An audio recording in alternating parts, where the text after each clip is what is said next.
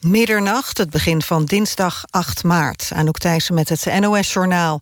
Na het mediaconcern Zaman is ook het Turkse persbureau Sihan... door de regering onder toezicht gesteld. De stap is door een rechtbank in Istanbul goedgekeurd. Persbureau Sihan is net als Zaman gelieerd aan de geestelijke Gulen... een tegenstander van president Erdogan. Zaman kreeg eerder ook een toezichthouder... en de hoofdredacteur van de krant werd ontslagen. De websites van Zaman en Sihan zijn uit de lucht gehaald. Maria Sharapova is betrapt op doping. Ze werd positief getest op de Australian Open. Dat heeft ze zelf bekendgemaakt. De Russische tennister gebruikte het middel meldonium. En dat wordt ook gebruikt om hartproblemen te bestrijden. Het staat sinds 1 januari op de dopinglijst... omdat mensen er een beter uithoudingsvermogen van krijgen. De vijfvoudig Grand Slam-winnares zegt dat ze het middel al tien jaar op doktersadvies gebruikt.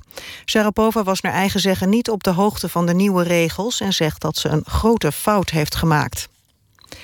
Turkije en de 28 leiders van de EU-landen onderhandelen nog altijd over een akkoord over de vluchtelingencrisis. Er ligt een Turks plan op tafel om alle migranten die met boten zijn aangekomen in Griekenland terug te sturen naar Turkije.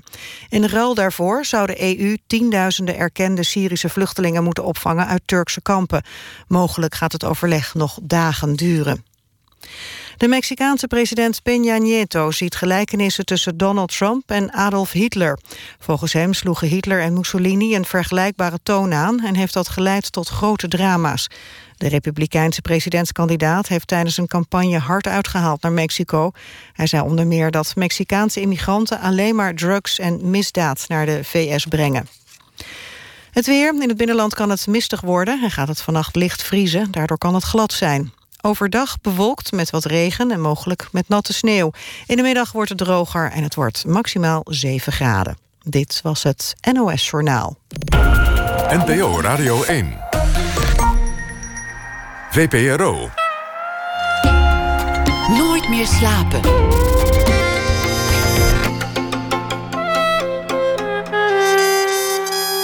Met Pieter van der Wielen.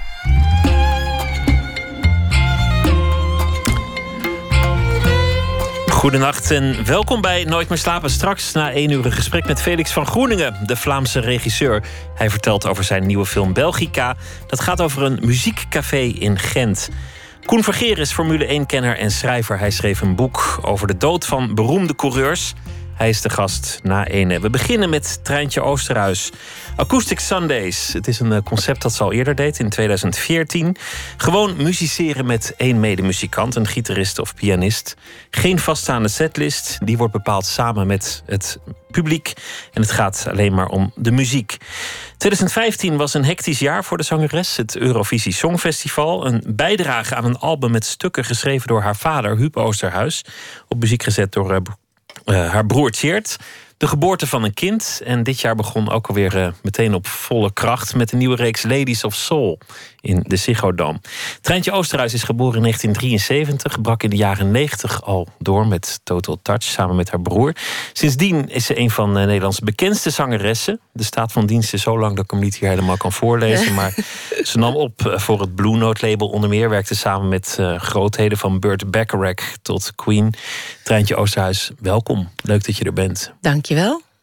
Vertel eerst even over, het, uh, uh, over de afgelopen periode. Want uh, als ik het zo omnoem, is, is het echt een absurde sneltrein waar je uitkomt. Ja, Voelt dat klopt. ook zo? Um, dat is, dat, ja, het is wel veel inderdaad wat ik allemaal mee mag maken.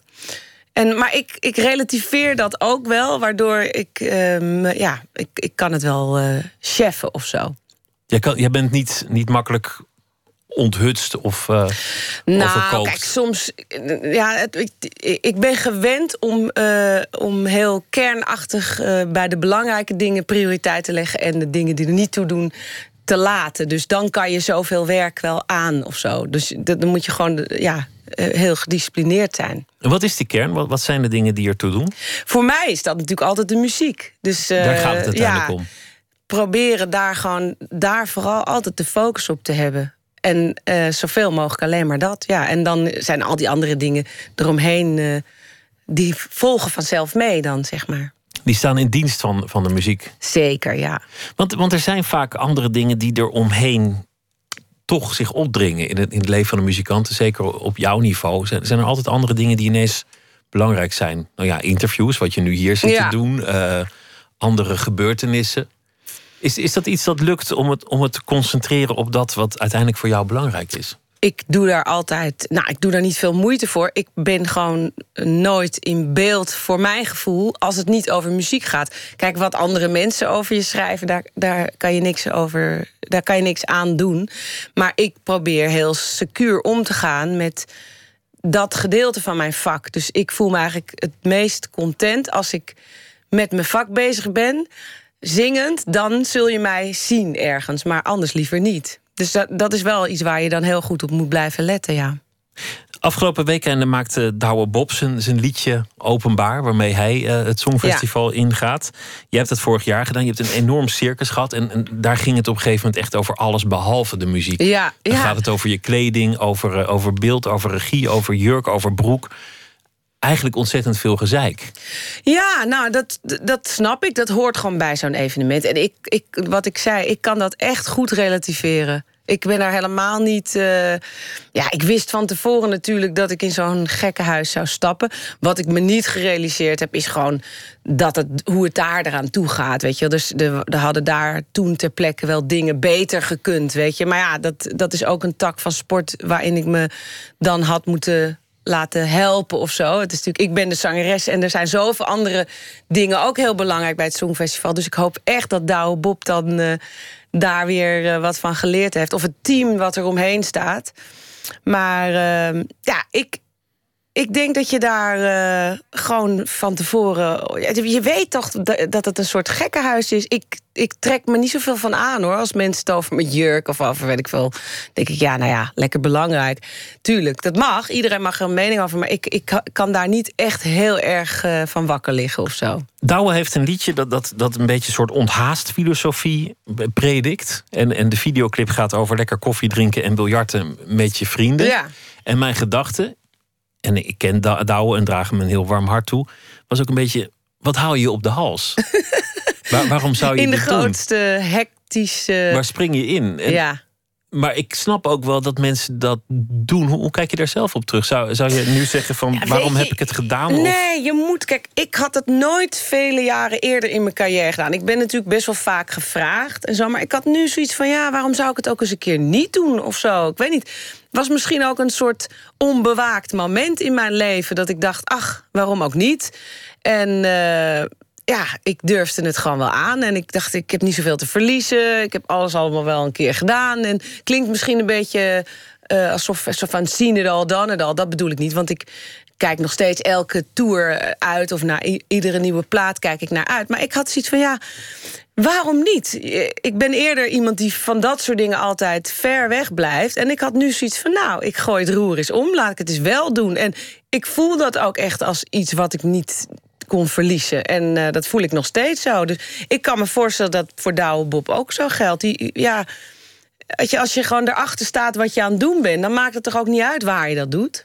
Er lijkt bij jou ook wel een soort angst onder te zitten... om, om, om nog een keer hetzelfde te doen. Want op een zeker ogenblik had je natuurlijk gewoon blijven een soort doorlopende tour langs clubs of, of schouwburgen kunnen doen met, met oud repertoire, met, met hetzelfde publiek. Maar het lijkt wel alsof je steeds jezelf onder druk wil zetten.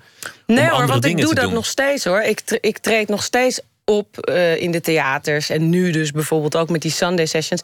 Met mijn gewone oude repertoire. Het is echt niet zo dat ik bang ben om elke keer terug te vallen op mijn oude. Want daar ben ik heel trots op. Dat is gewoon een prachtig repertoire. Waar maar je daagt jezelf af en toe wel flink uit. Ja, maar dat is toch ook wel nodig. Het, het, het, is, het is, als jij het steeds dezelfde vragen stelt aan iemand... dan ga je ook bij jezelf denken... moet ik niet een andere... Hoe lang nog? Ja, ja. je wilt toch... Je maakt een ontwikkeling door zelf, ieder mens. Dus dat is logisch. Maar het is niet dat ik bang ben om uh, wat ik ben, ben ik. En dat blijf ik ook gewoon doen. Alleen er komen steeds dingen bij. Dat is natuurlijk wel zo, ja. De, de muziek is uiteindelijk wat, wat bij jou voorop staat. Ja. De, de Sunday sessions, de acoustic Sundays. Ja. Dat is ook eigenlijk wel een avontuur, want je, je staat op een podium en je hebt geen setlist. Wat gebeurt er? Nou, je, komt op? Ja, nou, letterlijk. Het is smiddags. Ik, ik wilde weer terug naar dat gevoel wat ik vroeger had. Wij hadden altijd van die stamkroegen en daar hadden we altijd jam sessies. En uh, daar kwam iedereen aan en dan deden ook verschillende mensen mee. En dat was heel spontaan en heel verfrissend voor je, voor je mind.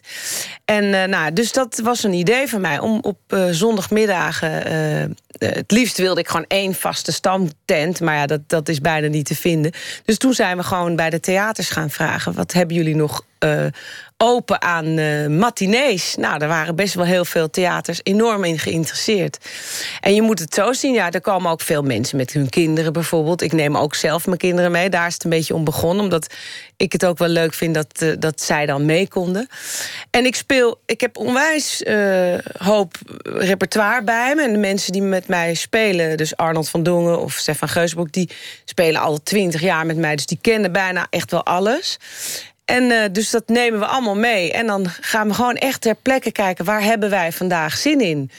En dat kunnen eigen nummers zijn. Ik speel altijd wel een paar hits, maar ik doe ook wel echt gewoon liedjes waar ik van denk. Dat nummer van James Taylor, dat heb ik al zo graag een keer willen zingen.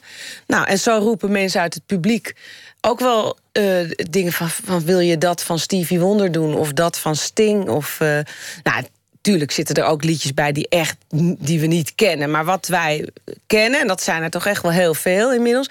dat kunnen we gewoon doen. En dat is heel erg leuk uh, en spontaan. En er ontstaat ook soms een gesprek tussen mij en het publiek. Uh, dingen die mensen al heel lang een keer wilden vragen. Van, goh, waarom heb je dat nummer toen opgenomen? Of, uh, nou, het is gewoon heel leuk. Dus er wordt, het gaat altijd over de muziek. Hè? Het is niet een open vragenuurtje of zo. Maar het is gewoon alles in, in teken van de muziek. Maar is er, is er die fase geweest in jouw carrière? Want, want daar heb ik eigenlijk niet zoveel zicht op. Is er, is er een moment geweest dat jij beginnend in café stond, gewoon op, op zondagmiddag ergens in, in, in een kroeg? Ja, tuurlijk. en waar, was dat? Dat is waar, hoe ik ben begonnen. Wij speelden altijd in de reguliers dwarsstraat. Daar had je meerdere kroegen.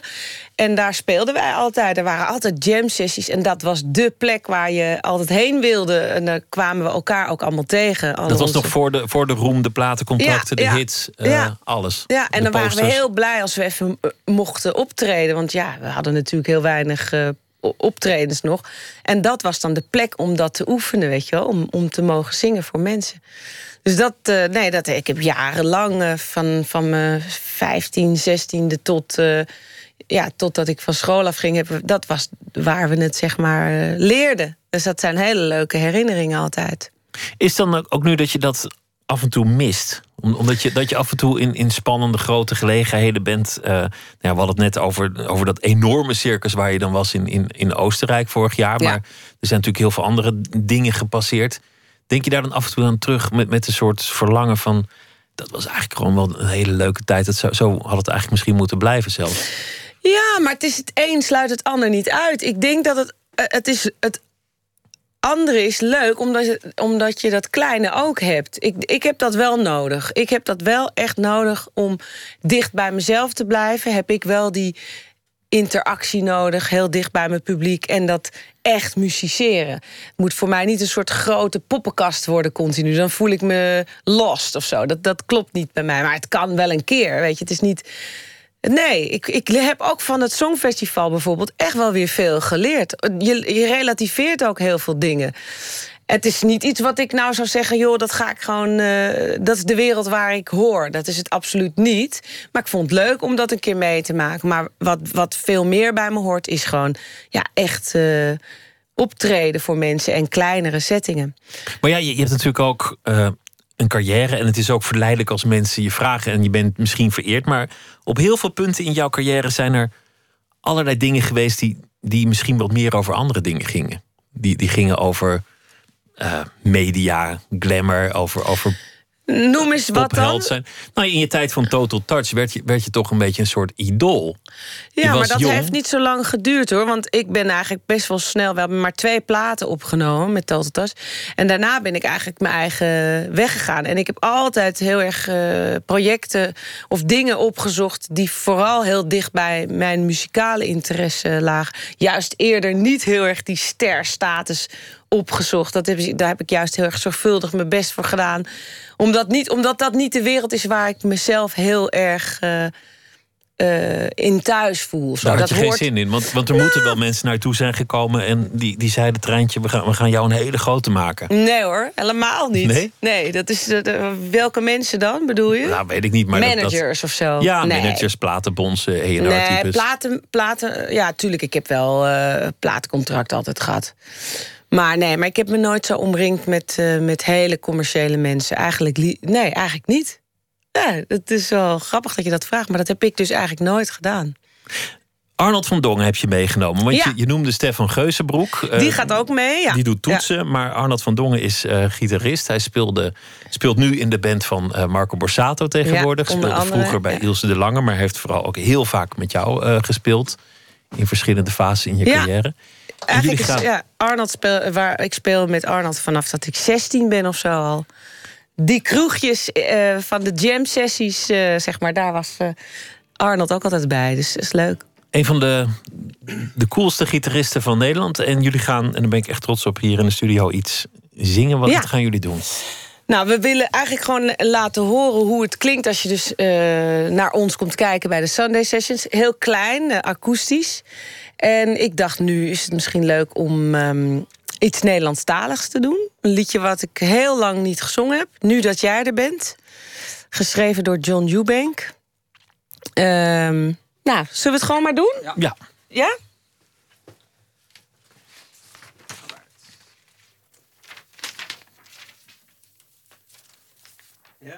Ja.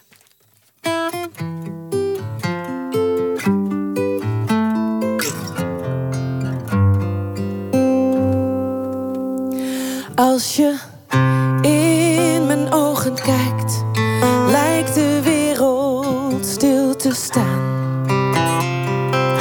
De wind houdt op met waaien en bevroren is de maan. Je bent stralend als de zon, je bent volmaakt zo naakt en klein. En de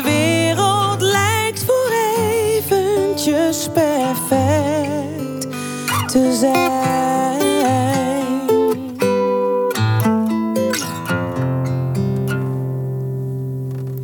Ik wist niet dat ik na één blik zoveel van je houden zou.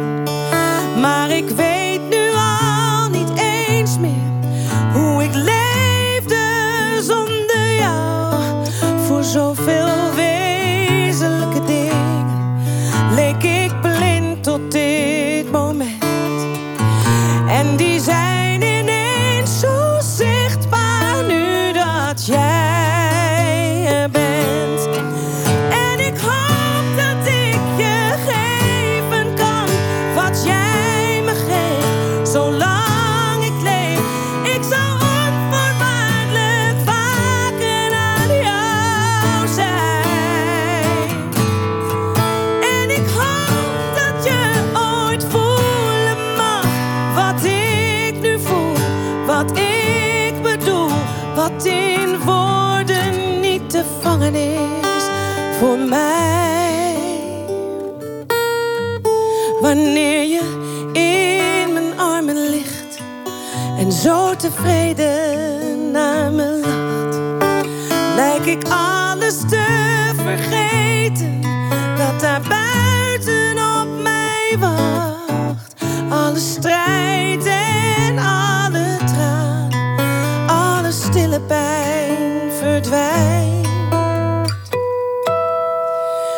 En de wereld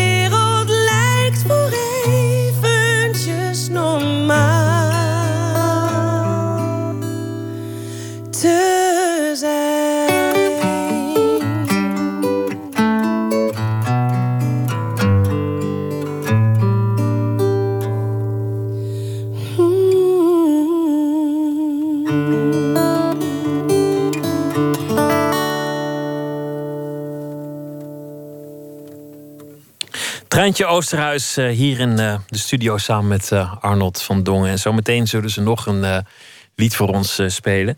Treintje, je, ver- je vertelde net al iets over, over je jonge jaren. Ik, ik noemde al jouw jouw vader, Huub Oosterhuis, een, bekend figuur. Niet zo lang geleden een biografie zelfs van hem verschenen over hem. Van, van, over de man. Hij is ehm, theoloog, maar ook idealist, kun je hem noemen. Hoe was hij als vader? Wat voor opvoeding heeft hij jou gegeven? Nou, heel liefdevol, uh, warm, uh, betrokken vader. En uh, hij liet ons heel erg ons eigen koers varen en opzoeken. En ja, eigenlijk liet hij ons heel erg vrij. En stond altijd erachter de keuzes die wij zelf wilden maken. Ik denk dat hij, hij heeft ons echt veel zelfvertrouwen gegeven in de dingen die wij zeg maar leuk vonden of de talenten die wij ontdekten in onszelf en dat we daar dan zeg maar alles voor over hadden. En nou, dat werd door hem wel uh, onvoorwaardelijk gesteund. Nooit enige twijfel van. hij zal vast ongetwijfeld gedacht hebben. als dat maar goed komt met die kinderen die zo muziek. Uh, dat zal elke ouder denken. Maar hij heeft nooit uitgesproken dat hij die twijfel had. En waardoor wij er ook nooit aan gingen twijfelen. We dachten gewoon, we gaan dat uitzoeken. En ja, we hebben nooit meer om hoeven kijken, want het ging. Maar dat is natuurlijk, ja, ik vind dat wel een heel fijn uh, gevoel dat, dat je ouders je daarin steunen of zo. Dat helpt natuurlijk wel. Geeft je veel zelfvertrouwen. Hij is heel bekend vanwege zijn uh, gedachten over het geloof, maar ook over uh, politiek en eigenlijk meer, een soort besef van burgerschap, een wereldburgerschap. Best een idealistische man is het. Droeg hij dat ook over op jullie? Ja, maar niet op een vervelende, opdringerige manier of zo. Nee hoor, het is... Uh... Dat zeg ik ook niet hoor. nee, nee, nee, nee, maar het, het is niet... Eh, eh, ja, tuurlijk, je krijgt daar wel veel van mee. We hadden natuurlijk gesprekken en er gingen op uh, discussies ook aan tafel... waar wij als kinderen naar luisterden en zo. Dus ik heb daar wel veel van meegekregen. Maar het is, het is meer dat, dat we er nu meer over praten dan vroeger als kinderen of zo. Ja, ik weet niet. Het druppelde... Jullie werden niet, niet gelovig opgevoed of idealistisch opgevoed? Nee, nee. Nee, hij is heel liberaal daarin, heel vrij. Juist heeft hij ons vrijgelaten daarin. Ik denk dat dat ook zijn bedoeling was van... nou, als je er iets mee wil, dan is het er. Het is er voor... Eh, je kan er naar grijpen, maar het hoeft niet. Je moet zelf maar kijken wat je ermee wil. Wat heeft hij jou meegegeven? Wat voor, wat voor waarde heeft hij jou uh, bijgebracht in je jeugd... die je altijd zijn bijgebleven? Nou ja, heel duidelijk toch wel dat je een soort van klaar moet staan voor je medemensen. En daar waar je iets kunt doen, het niet nalaat of zo. Dat je, dat je je gewoon beseft hoe kwetsbaar mensen zijn. En dat wij ja, het gewoon heel goed hebben. Maar dat, dat dat echt toch niet overal zo is. En dat je daar. Uh, ja, gewoon wees goed voor de medemens. Dat, dat is het, denk ik, wel het belangrijkste.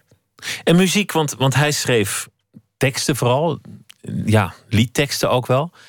Jouw moeder was violiste. Ja. Wat, wat, hoe kwam de muziek terecht in jullie leven?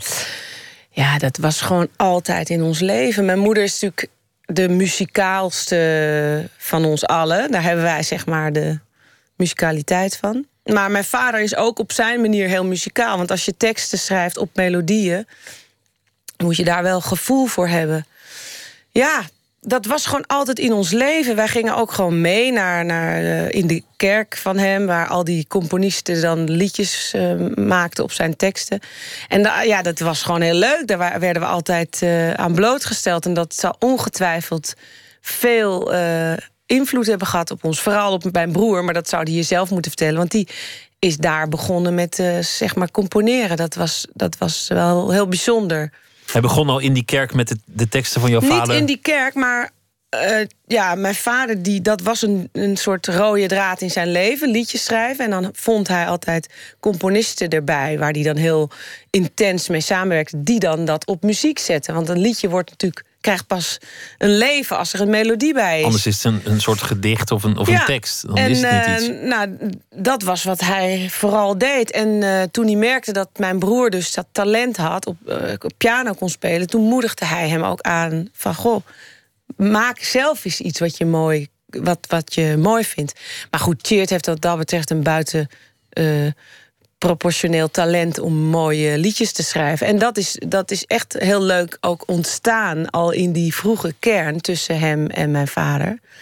En uh, dus dat krijg je dan mee. Ja, weet je wel, als je een vader hebt die dat ook aanmoedigt, is natuurlijk superleuk. Dan moet je nog wel dat talent hebben, maar zo gaat het dan, ja. Ik vind het ook wel leuk dat het de kerk is, omdat dat in heel veel van de muziekgeschiedenis de kerk zo'n centrale rol speelt. In, in uh, de soulmuziek en veel muziek die jij later hebt gezongen, is diep in de wortels kerkelijke muziek eigenlijk. Ja. Van Stevie Wonder ja, of, of De muziek of waar wij mee opgegroeid zijn is wel het komt uit een heel ander genre. Maar ik denk dat het, het gegeven is wel heel veel verwant met waar, uh, waar wij ook zijn opgegroeid als kinderen. En de melodieën die, de, de liedjes die, zeg maar, eh, de melodieën die geschreven zijn op tekst van mijn vader. Ja, dat waren echt wel hele mooie melodieën of zo. Heel open. Dat, dat uh, vond ik niet per se kerkelijk of zo. het heeft mij wel gevormd. Want de, de vorm van geloof van jouw vader is ook niet, niet een heel dogmatisch iets. Je kunt je, kunt je afvragen of het nog wel echt geloof in de strikte zin is van, van het woord dat het over, over God gaat. Het is meer een soort idealisme, wat ik zei, of een soort besef van, van, van burgerlijk van burgerschap? Ja, of... eigenlijk is het heel gevaarlijk om mij daar antwoorden op te vragen. Want ik vind dat echt iets wat hij zelf moet vertellen. Maar wat ik ervan weet, uh, hoe ik het zie, wat ik van hem geleerd heb of zie, is hij heeft de Bijbel bestudeerd. Het is gewoon een levenswerk om dat boek te begrijpen. En hij heeft er een interpretatie aan proberen te geven. die zo min mogelijk verwarring zaait, om het zo maar te zeggen. Die open is voor mensen. En die inderdaad niemand buitensluit. Dat is, dat is wat hij heeft geprobeerd te doen, zoals ik het begrepen heb. Maar hoe hij daar verder in staat, zou je hem echt zelf moeten vragen hoor. Je bent ook niet echt uh, theologisch geschoold natuurlijk. Nee, helemaal niet. Jouw ouders zijn niet altijd bij elkaar geweest. En dat betekent dat jij. Um een beetje heen en weer pendelde. Je had, je had eigenlijk twee huizen als, als meisje. Nou, ik, wij woonden echt wel bij uh, onze moeder hoor. Dus, uh, maar, en mijn vader woonde op de hoek, dus die kwam heel vaak langs. En uh, nee, ik heb echt, wij zijn gewoon bij ons moeder opgegroeid. Alleen mijn vader woonde heel dichtbij, dus die was er altijd wel heel erg aanwezig. Die kwam over de vloer en. Ja. en jij bent je ook altijd samen geweest met, met Tjeerd in de jonge jaren. Ja. Jullie woonden altijd ja. samen. Ik ben, ik ben vaak bij je optredens geweest en, en hij is er bijna altijd bij. Of is dat, is dat toeval? Lijkt dat zo? Cheert bedoel je? Ja. Ja, die komt vaak kijken. Niet altijd hoor, want die heeft het erg druk ook met zijn eigen dingen. Nee, maar hij komt wel. Uh, we komen altijd naar elkaars dingen. Dus als er iets belangrijks in ons leven is, dan volgen we elkaar wel. Ja. Het is een heel hecht. Uh band tussen jullie. Ja, zeker. Ja, we hebben een soort symbiotische band. En, uh, maar ook wel ieder voor zich. Dus het is ook wel echt. Uh, ja, we, we hebben allebei een totaal ander talent. En, uh, maar we hebben wel van die hele kernachtige momenten dat we heel erg kunnen pieken samen. Maar we hebben ook het af en toe heel erg nodig om ieder ons eigen ding te doen omdat het zo verschillend is. Hè? Optreden is echt het totale andere uiterste van componeren en. Uh... Studiowerk. Ja, wat, wat, wat, hij doet. Ja. Was dat vroeger al zo? Was het dan zo van, uh, daar, oh daar is het treintje, dan komt Tjeerd er zo aan? Of andersom? Mm. Waren jullie al mm. onafscheidelijk? Nou, nee, ja, we hadden natuurlijk de band samen, dat was het wel. Nee hoor, maar we hebben, nee, vind ik, we waren niet per se uh, onafscheidelijk, nee. Maar we hadden een enorme muzikale verwantschap hebben we nog steeds. We hebben een enorme klik en we hebben allebei op onze eigen manier een talent. En de drive om dat te ontwikkelen. Dus wat dat betreft lijken we ook wel op elkaar. Alleen, nee, het is niet dat we onafscheid, dat we nooit zonder, zonder elkaar ergens heen gingen. Zo is het echt niet hoor. Zo is het ook nooit geweest, nee. Nee, nou gewoon op een gewoon leuke manier. Ik steun, ik ben trots op hem, wat hij doet en hij op mij. Maar het is niet dat we uh, geen Siamese tweeling of zo hoor. en wanneer begon jij met zingen? Wanneer kwam je erachter dat, dat, je, dat je die stem hebt en dat talent? Ja, dat vraag ik me af. Um, nou ja, mijn ouders die, die zijn toch van mening dat dat al best wel heel jong was. Maar ik was me er niet zo van bewust. Ik zong wel, want dat vond ik ook heel erg leuk. Maar ja, net als gewone kinderen of zo. Ik, ik was er niet zo mee. Uh, maar ik denk dat ik, dat ik het serieuzer ging nemen toen ik een jaar of 13, 14 was of zoiets. Maar ik zong altijd al wel heel jong. En wat is dan serieuzer nemen? Nou, toen gingen Cheert en ik samen liedjes maken en een band beginnen. Zo, zo jong al? Ja, ja, toen hadden we echt, uh, ja, dat was echt leuk. Ja. Wat speelden jullie toen voor, voor muziek? Ja, Ehm, Eigen werk al meteen? Touch liedjes. Nou ja, ja ei- eigen liedjes. Cheert schreef eh, melodietjes en ik een beetje helpen met teksten en zo. En eh, ja, gewoon eigen onschuldige dingetjes maakten we. Wel leuk hoor. Kan, ja, ik moet ze nog ergens hebben liggen. De, de allereerste demo's die we hebben, was, was gewoon kinderliedjes bijna. Kinderspel, maar wel heel leuk. En waar namen jullie dat dan op? Want, want je had nog niet een studio of een, of een viersporen nee, dat hadden we dus ook niet. Dat deden we ook niet. Maar die onthielden we dan gewoon. Nou, we hebben later, maar toen werden we wel, waren we wat ouder. Toen ging ik eh, dus in die kroeg, kwam ik dan Candy vaak tegen. En eh, mocht ik met haar mee op tour en zo. En dan mocht Candy ik, Dulfer. Ja, Candy Dulfer. En dan mocht ik haar acht sporen recorder lenen. Die had ze gewoon in de, in de schuur staan. Die stond echt te beschimmelen. En wij hadden helemaal niks. Dus wij zeiden, oh, mogen we die lenen? Nou, dat mochten we dan doen. En zo hebben we dan op een gegeven moment eh, demootjes opgenomen. En zijn we heel erg ons best gaan doen. En kregen we uiteindelijk met heel veel pijn en moeite een platencontract. Maar daar zijn echt jaren aan vooraf gegaan dat we In café Ja. stonden te zingen op en ook zondagmiddag. en-. En, op een gegeven moment, dus toen we dat apparaat van haar mochten lenen, toen, eh, ja, toen ging het, eh, gingen we dat inderdaad doen. Klopt. Toen Total Touch doorbrak in de jaren negentig... toen was je relatief toch wel jong. Ja, ja, ik was vrij jong, ja. Dat, dat, dat valt nu op omdat ik, dat ik dacht van... hé, hoe lang is dat geleden? En toen zag ik van 73 en toen dacht ik... goh, Ja. toen, toen moet je piepjong zijn geweest. Ja, nou ja, toen wij net dat hitje hadden, Tasmilair was eh, in die periode, ja, dan was ik 21 of zo, 20, zoiets. Ja, dat denk ik, ja. Maar dan kom je als 21-jarige toch ineens in een enorme storm Ja. terecht. Ja, Want het was een grote hit. Eh, jullie kwamen op allerlei plekken. Jullie werden voor, voor heel veel dingen gevraagd. En jullie hadden heel veel aandacht. ja, ja dat was eh gekkenhuis. Ja, dat, dat maak je allemaal mee. Was dat ook beklemmend? Nou ja, het was gewoon een wereld waar je heel. ehm, ja, waar je helemaal geen weet van hebt. Hè? Het is natuurlijk. Dat was wel heel anders dan ik me had voorgesteld. En dat gedeelte ervan, dat je ineens bekend wordt, dat vond ik nooit zo leuk eraan hoor. Maar eh, ja, toch blijf je eh, muziek maken het leukste vinden wat er is. Dus dat, dat neem je dan op de koop toe. En natuurlijk, ik denk dat iedereen die een carrière eh, ineens openbreekt... dat kan je aan een Ellen Clark vragen of aan Pascal van Bluff... of aan Marco of aan Ilse of iedereen.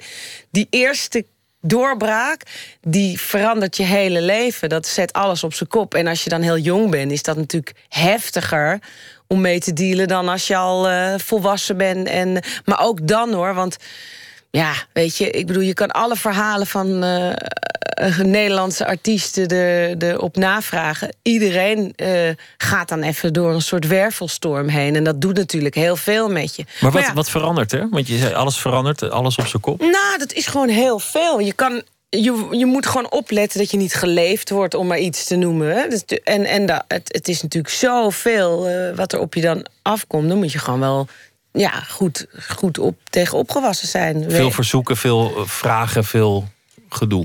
Ja, gewoon opletten wa- wat is, wat is hoofdzaak en bijzaak. Ja, ik denk dat iedereen dat moet leren. Dat is, eh, dat, dat, dat, dat, dat is de eerste keer dat je dat moet leren. En dan eh, op een gegeven moment weet je dat natuurlijk. Jullie waren met z'n tweeën en jullie, jullie hadden een hechte basis. Want, Ja. want jullie, jullie waren broer en zus en, en jullie stonden daar samen voor. Mhm. Op een zeker ogenblik zijn jullie elk je eigen pad gegaan. Jullie hadden een soort familiebedrijf kunnen blijven. Dus maar soort... we zijn nu nog steeds een familiebedrijf hoor. Nee, maar je moet, wat ik je net zei, ons talent was gewoon totaal eh, op een ander vlak. Dus ehm, we moesten el- elkaar gewoon. eh, ehm, nou ja, we hebben elkaar nooit losgelaten. Ik heb, ben altijd met Cheert blijven werken. Alleen, hij is componist, producer. Cheert vindt het bijvoorbeeld echt helemaal niet tof om op een podium te staan. Hij doet het wel eens een keertje, één liedje of zo. Maar dat is niet zijn ding. Terwijl dat, als je zangeres bent, is dat je hoofdding. Dus daarin ontwikkelden wij ons gewoon echt totaal anders. Dus ik ging op een gegeven moment gewoon met mijn eigen beentje verder spelen. En dan deed ik eh, alles waar ik zin in had. En dan zat hij in de studio liedjes te schrijven of te produceren voor anderen. Weet je, als je zo'n talent hebt, dan kan je ook voor andere mensen liedjes maken en producties uh, en je verdienstelijk maken. Dus dat is een heel gezond proces. Het zou eigenlijk heel raar zijn. Om Kijk, tenzij. Tjeerd zich had ontwikkeld als pianist en. en eh, eh, zoals bijvoorbeeld eh Huub van der Lubbe en zijn broer hè, in, de, in die band De Dijk. Dat zijn echt twee muzikanten die op het podium, altijd op tour. Dat is echt wat zij moeten doen. Maar dat is niet de weg die Cheert wilde gaan. Dat is altijd al zo geweest. Die wou altijd al echt producer zijn en liedjes schrijven en grote producties doen.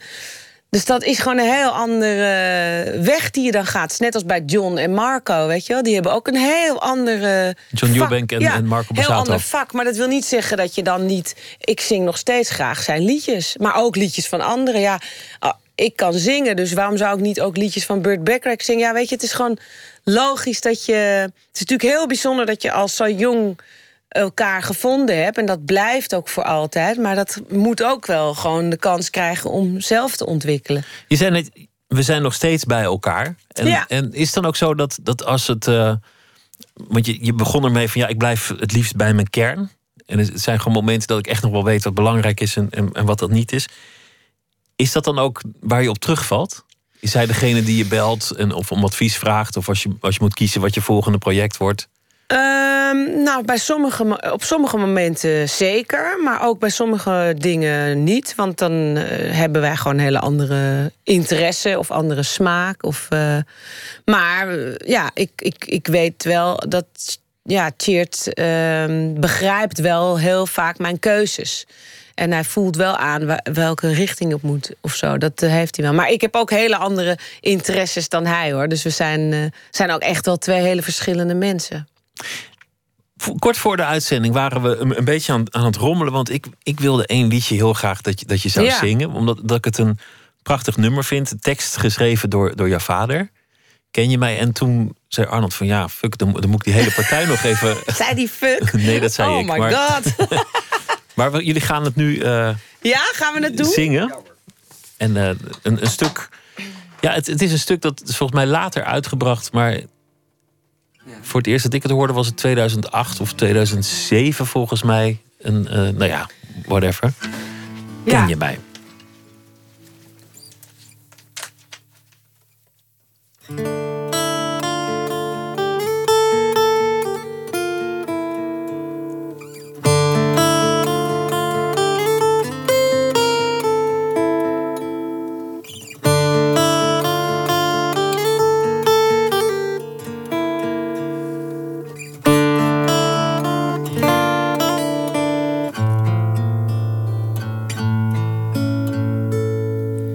Ken je mij?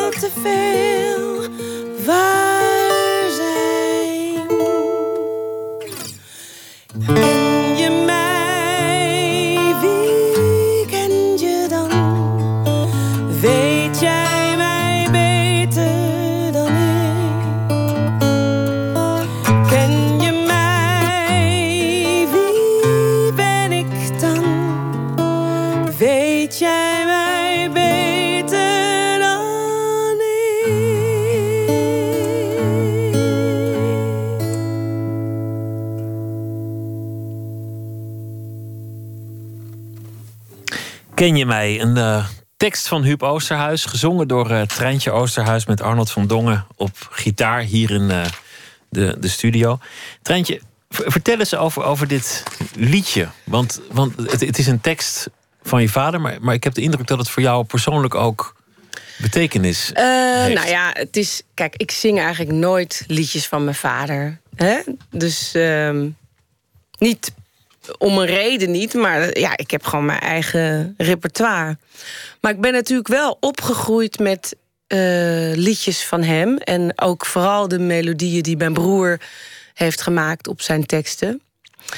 En ja, dit liedje heeft trouwens Stijn van der Loo geschreven, de melodie. Ik, ik kreeg een cd'tje van hem. Mijn vader die heeft eh, heel veel dingen brengt hij uit. Is nog ontzettend productief op zijn leeftijd. Hij eh, heeft heel veel boeken en cd's nog. Nou, en dan kwam hij, eh, dat is een soort traditie bij ons... en dan komt hij altijd zijn eh, eerste exemplaar aan, aan zijn kinderen geven... en dan schrijft hij er iets liefs in. En dit was dan een, een cd met eh, een boekje erbij... met teksten en zo, en dat heette Licht. En dat had Stijn van der Loo allemaal muziek opgemaakt. En ik luisterde het en ik hoorde dat ene liedje... Ken je mij, door Stijn gezongen. En ik vond het zo prachtig. Ik dacht, nou, dit wil ik gewoon zingen. En toen heb ik dat een keer tijdens een theatervoorstelling gedaan. En mijn vader wist dat helemaal niet. Totdat hij op een gegeven moment in de zaal zat en het hoorde. Maar ja, ik voel me dan alsof ik bij hem op schoot zit. Een soort wiegeliedje. Het is een soort driedimensionaal gevoel. Ik kan het niet zo goed anders omschrijven dan dat. Want dan valt zeg maar alles samen voor mij. Ik ben eh, zangeres geworden, vraag me niet waarom. Ik zal ongetwijfeld geprikkeld zijn geraakt door dat ik blootgesteld ben aan muziek op die leeftijd. En uh, ja, als ik dan een tekst van mijn vader zing, dan komt dat heel uh, dichtbij. Dat voelt heel erg waar of zo. En, hè? en die tekst gaat, zo, zoals ik het begrijp, ook over, over de mensen die het dichtst bij je staan. Ja. Over, over de, ik- de kern. Het voelt ook wel uh, eerlijk of zo. Als, als ik, het, ik zing eigenlijk zijn woorden. Maar ik kan me dat ook goed voorstellen dat hij zich zo voelt. Of dat hij dat voor anderen schrijft. Iedereen mag uh, dat interpreteren zoals hij het wil natuurlijk.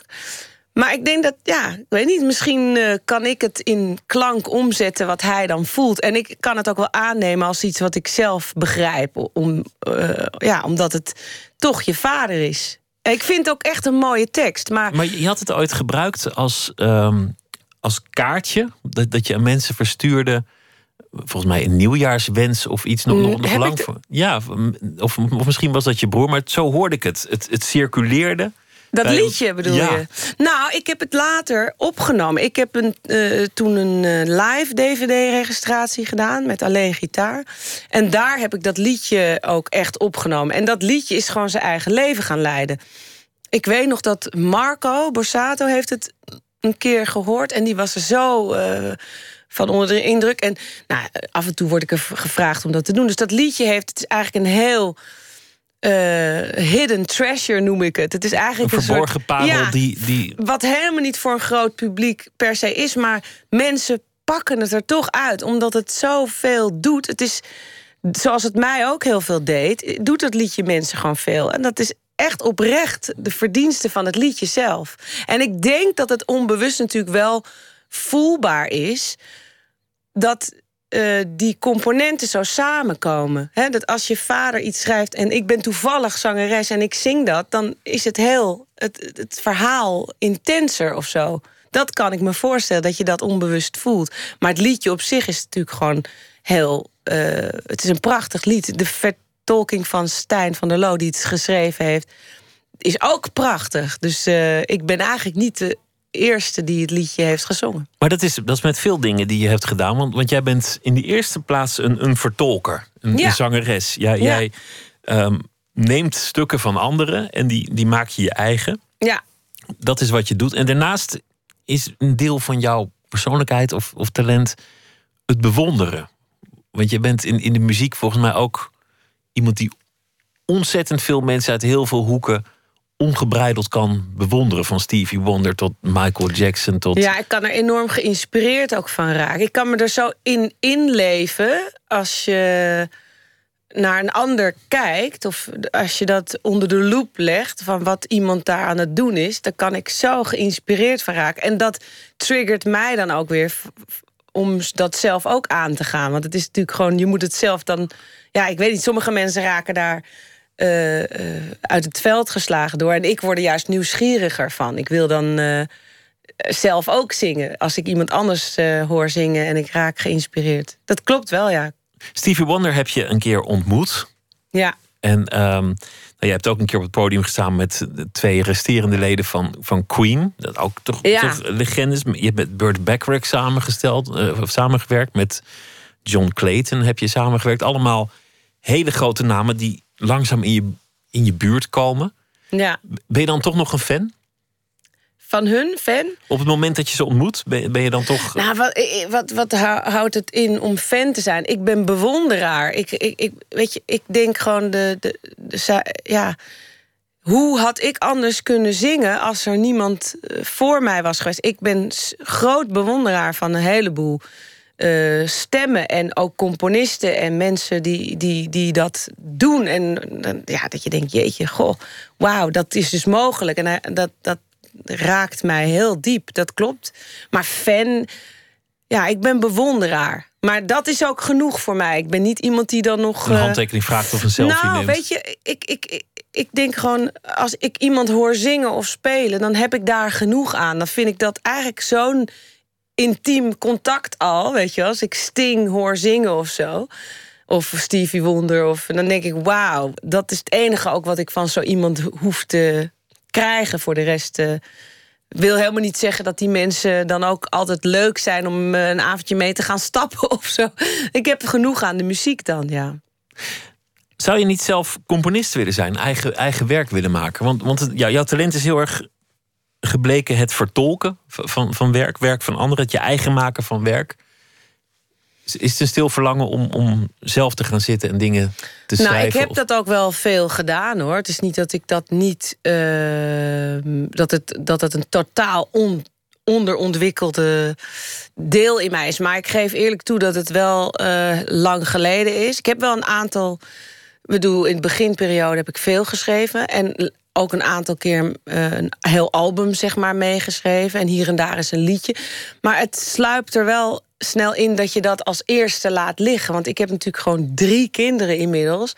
En een, uh, ik ben echt ook wel vooraanstaand moeder.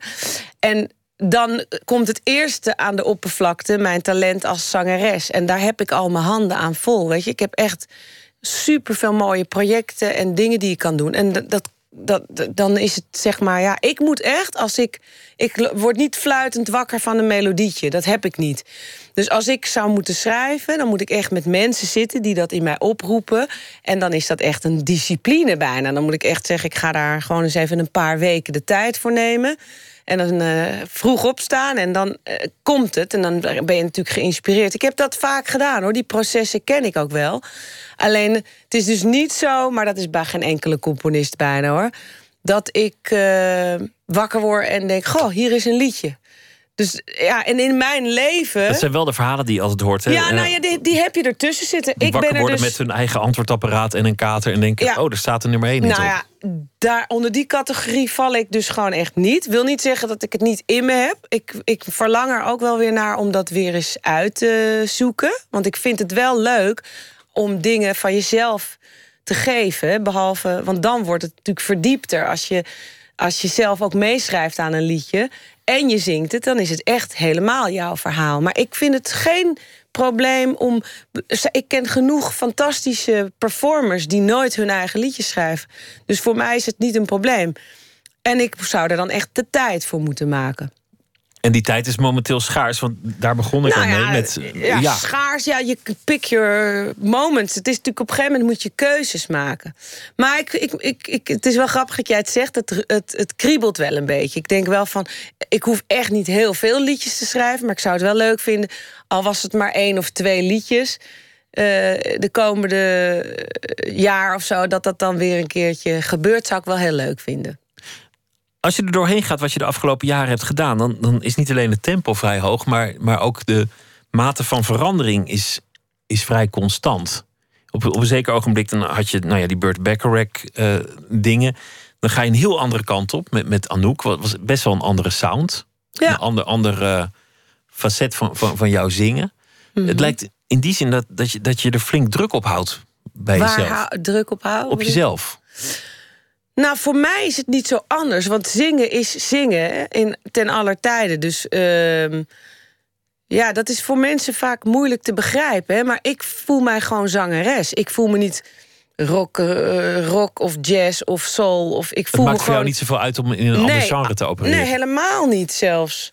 Die, die plaat met Anouk, die heb ik in vier dagen tijd opgenomen. Ik heb nog nooit zo snel en makkelijk een plaat gemaakt. Dus eh, weet je wat, is, ik vind dat helemaal niet dat ik de, daar enorme druk van ondervind. Alleen, het is wel voor, voor de mensen heel iets anders. Dat geloof ik. Maar dat is eigenlijk een rode draad in mijn hele carrière. Ik, ik volg mijn hart gewoon. Ik wil me niet in een hokje laten stoppen. Het kan gewoon echt zo zijn dat ik uh, een keer weer een jazzplaat wil opnemen... of een keer een Nederlandstalige plaat, of een keer... Hè? En ik, ik heb met ontzettend veel uh, plezier Anouk's liedjes uh, gezongen. Wat, wat, toen zei je, ik vond, ik vond het wel heel erg Blue Note worden langzaamaan. Dat, dat was wat, nou, wat je nee, toen maar ik, verklaarde. ben, ik voel me heel erg verwant hoor met Blue Note. Ik zou het liefst gewoon op dat label nog platen blijven opnemen. En ook die, die, dat is wel een hoek waar ik me heel erg thuis voel. Alleen het sluit niet uit dat ik daarnaast ook gewoon uh, een uh, plaat met Anouk kan opnemen. Ik kan me ook voorstellen... Ja, er zijn nog zoveel te, te gekke dingen die ik kan doen. Ik, ik, ik zou niet weten waarom het een het ander hoeft uit te sluiten. Je bent in december uh, moeder geworden. Ja. Niet voor het eerst, maar je, je bent bevallen. En in, wat was het, februari stond je alweer in, in de Ziggo met The Ladies of Soul. Ja. En was het een vrij lange reeks en vooral een heel heel groot, uh, groot evenement. Ja. Daar, daaruit spreekt ook een zekere mate van honger. Nou, ik zal je eerlijk zeggen. Ik had het helemaal niet erg gevonden om uh, gewoon dat niet te doen. Maar ja, weet je, de Ladies of Soul is eigenlijk vooral uh, een project wat Cheert heel erg heeft opgetuigd. Dat is echt zijn kindje, om het zo maar te noemen. En wij staan er met, met, de, met de vijf meiden natuurlijk vol in. Maar het is echt, hij heeft dat samen met, met een geweldige manager, Bob hebben zij dit hele traject uit de grond gestampt. En dus het is niet zo dat ik daar heel erg uh, achter de schermen dagenlang. Dat valt voor ons wel mee. Wij, wij moeten gewoon die avond goed doen.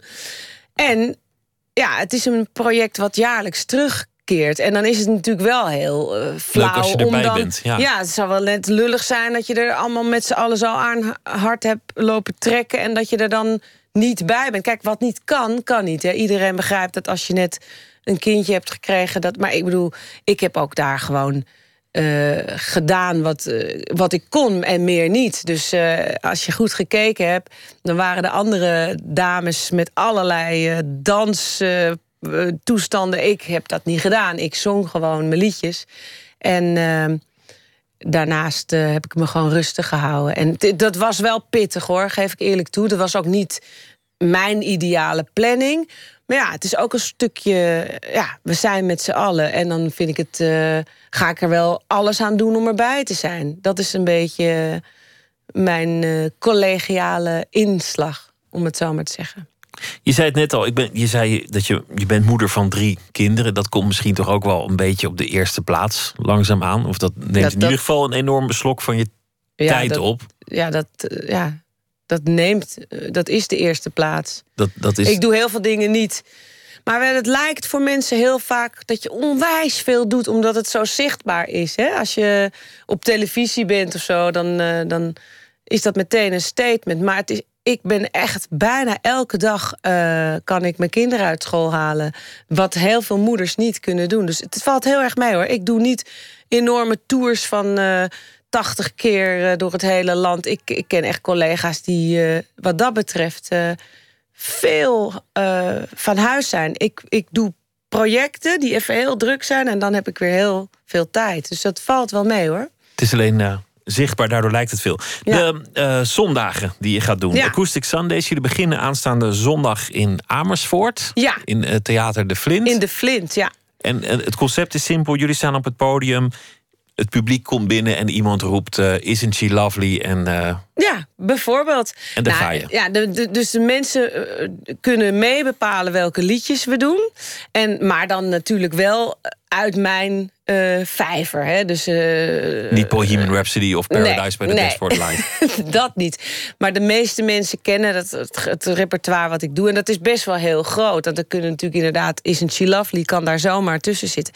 Maar ook gewoon al mijn eigen werk. En ik doe er ook soms zelf eens wat nieuws bij. Omdat ik dan denk, ik wil het fris houden. Probeer ook nieuwe liedjes uit.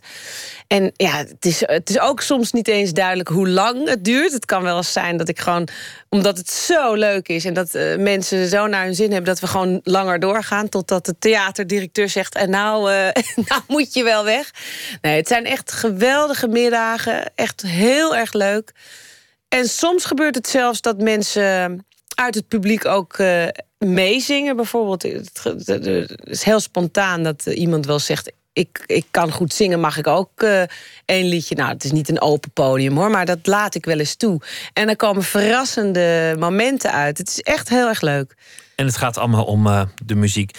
Treintje, dank dat je te gast wilde ja, zijn. En dankjewel. Uh, dank ook aan Arnold van Dongen, die uh, mee is gekomen ja, om, prachtig gespeeld, om, ja. om met je te spelen. En nou ja, je gaat met hem spelen en met Stefan Geuzenbroek. En elke met keer andere... ja, een andere muzikant. En, nou, hartstikke leuk. Veel plezier. En, dankjewel. dankjewel. Oké. Okay. Zometeen gaan we verder met Nooit meer slapen. En dan gaan we het onder meer hebben over de nominaties voor de Li Libris Literatuurprijs. Een gesprek met Felix van Groeningen over zijn nieuwe film Belgica. En u krijgt ook een uh, verhaal van Hanneke Hendricks... die deze week elke nacht een verhaal maakt over de voorbije dag. En dat gaat ze even na ene voordragen. Twitter, het VPRO NMS. U kunt ons uh, leuk vinden op Facebook. En we gaan zo verder.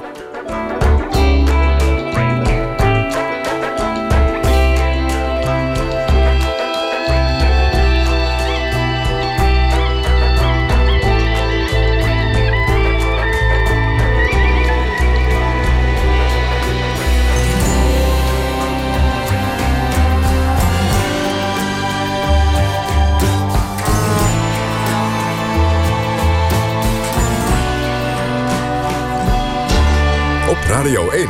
Het nieuws van alle kanten.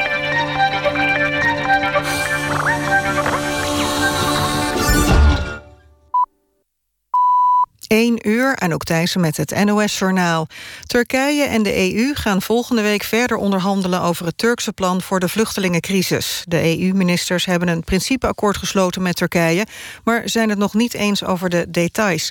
De hele avond hebben Europese leiders gesproken over het plan... dat de Turkse premier Davutoglu op tafel legde. Daarin belooft Turkije vluchtelingen die via zijn grondgebied naar de Europese Unie komen terug te nemen. In ruil daarvoor zou de EU meer geld moeten bijdragen en ook voor elke Syrische vluchteling die teruggaat naar Turkije een vluchteling moeten opnemen uit een kamp in Turkije. De voormalige burgemeester van New York, Michael Bloomberg... doet definitief niet mee aan de Amerikaanse presidentsverkiezingen in november. Hij heeft lang overwogen om mee te doen als onafhankelijk kandidaat... maar zegt nu dat zijn deelname zou kunnen leiden... tot de verkiezing van Donald Trump of Ted Cruz. En daar kan hij niet achter staan. Bloomberg heeft grote kritiek op de republikeinse koploper Trump. De vastgoedmagnaat voert volgens Bloomberg een demagogische campagne... gebaseerd op vooroordelen en angst... die leiden tot meer verdeeldheid. De directeur van de Nederlandse dopingautoriteit verwacht dat Maria Sharapova een zware straf boven het hoofd hangt. Afgelopen avond maakte de Russische tennister bekend dat ze positief is getest op de Australian Open. Ze gebruikt het middel meldonium dat sinds 1 januari op de dopinglijst staat omdat sporters er een beter uithoudingsvermogen van krijgen. Sharapova zegt dat ze het middel al tien jaar op doktersadvies gebruikte en dat ze niet op de hoogte was van de nieuwe regels. Nabestaanden van de ramp met vlucht MH17 zijn bijgepraat over het strafrechtelijk onderzoek naar de daders. Op de besloten bijeenkomst, die ongeveer 2,5 uur duurde, waren 200 mensen. Volgens meerdere nabestaanden werd uitgelegd hoe de procedures rond het onderzoek werken, maar werd inhoudelijk niets verteld. Het weer in het binnenland kan het mistig worden en gaat het vannacht licht vriezen. Daardoor kan het glad zijn. Overdag bewolkt en wat regen, mogelijk met natte sneeuw. In de middag droger en maximaal 7 graden. Dit was het NOS Journaal. NPO Radio 1. VPRO. Nooit meer slapen.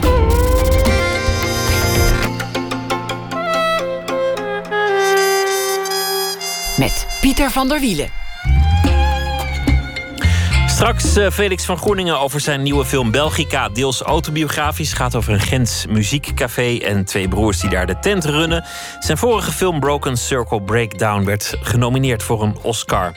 Koen Vergeer komt op bezoek, schrijver en Formule 1-kenner. Zijn boek heet Faust Racer en daarin staan de verhalen. Fictief gemaakte verhalen van vijf verongelukte coureurs helden gestorven in het harnas van de autosport. We beginnen met Hanneke Hendricks. Zij is schrijver en zal deze week elke nacht een verhaal maken over de voorbije dag. Debuteerde in 2012 met de roman De Verjaardagen. Twee jaar later volgde de Dyslectische Hartenclub, opnieuw een roman. En ze schrijft ook voor toneel en is hoorspelmaker. Hanneke, goeienacht. Goeienacht. Vertel eens over de voorbije dag. Eh, voorbije dag? Nou, ik heb eigenlijk voornamelijk achter de computer gezeten vandaag. Dus dat was voor mij een beetje saai. Maar uh, ja, ik heb er wel een goed verhaal over geschreven, denk ik zelf. Ik heb een monoloog geschreven uit de mond van een personage van de voorbije dag. Ik ben uh, benieuwd. Nancy Reagan. Ja. Oh, Nancy Reagan, die, die ons is ontvallen. Ja, precies. Waar nu natuurlijk niets dan lof over gespuit wordt. Maar, nou ja, trouwens, over de doden verder niets aan goeds natuurlijk. Nou, tussen de regels werd er ook wel. Tussen de regels werd er ook wel, ook wel een beetje filijne kanttekeningen bij haar geplaatst. Dat ze toch wel vooral de vrouw van was, volgens sommigen. Maar goed, ga je gang. Laat het verhaal horen. Ja. Mijn eerste hoofdrol was die van goede dochter. Ook al waren mijn ouders niet in de buurt om dat te zien. Ik woonde in Maryland bij mijn oom en tante. Daar hadden mijn ouders me na de scheiding heen gebracht. Onderwijl stond mijn moeder zelf op de planken in New York. Ik heb nooit geklaagd als kind. De eerste rol waar ik voor betaald werd had geen tekst. Iemand had me een jurk gegeven, schoenen, mijn podium opgeduwd en gezegd... nou Nancy, ga daar maar staan. En toen mocht ik drie maanden mee op tour. Maar zwijgen ligt me niet nooit gedaan. Je mond houden is iets voor, uh, dat je alleen maar kunt permitteren als je erg mooi bent. Uh, dat wist ik toen heus ook wel al. Pas toen Ronnie kwam, kreeg ik de beste rol. Maar alles ging zo snel. Ik dacht steeds later. Later dan kijken we op alles terug. Maar dat terugkijken, dat kwam niet. Tegen het einde greep ik s'nachts soms onder de lakens naar zijn hand. En dan vroeg ik, weet je nog Ronnie? Weet je nog die keer in IJsland met de Russen? In die tijd met Joan, of toen ik voor je zong? Maar hij was alweer verdwenen. En lekker warm ronk een dier naast me in bed. Maar uiteindelijk was ik toch helemaal alleen. Nu ben ik nog de enige die alles van ons tweeën weet. Ik sta met één voet nog op het podium. En ik zwijg. Bij de dood Nou, van. eh. De dood van Nancy. Het, het mooiste dat ik in al die ehm, stukken las over de, de nagedachtenis aan eh, Nancy Reagan, was dat ze elkaar ontmoetten. Omdat Ronald Reagan, die, die was voorzitter van een commissie die het communisme onder acteurs moest onderzoeken. En, en mensen uit het gilde moest gooien die eventueel communist waren. En zij werd door een naamsverwisseling verdacht. En kreeg toen Ronald Reagan op bezoek. En eh, werd op slag enorm verliefd op die man. Dat vond ik zo'n mooie ja, anekdote. En de rest is geschiedenis. Ja, Ja, dat- allemaal dankzij het communisme. dat Dus. het communisme hem aan zijn vrouw heeft geholpen. Dat is toch prachtig. Ja, is ook, is ook. Hanneke, dank je wel eh, voor het eh, verhaal bij de voorbije dag. En eh, morgen weer een verhaal. Voor nu een hele goede nacht. Dank je wel. Jij ook. Tot morgen. Niet zo lang geleden produceerde hij nog de nieuwe plaat van Mavis Staples... met Ward, een Amerikaanse muzikant. En nam ook de tijd voor een eigen album, More Rain. Deze week is dat eh, verschenen. En we gaan luisteren naar een stuk daarvan, Slow Driving Man.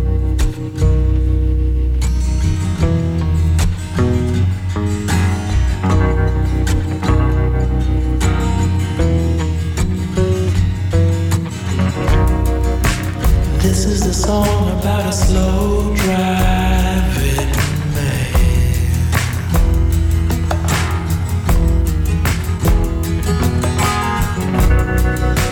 And I'm about to sing it just as slow as I can.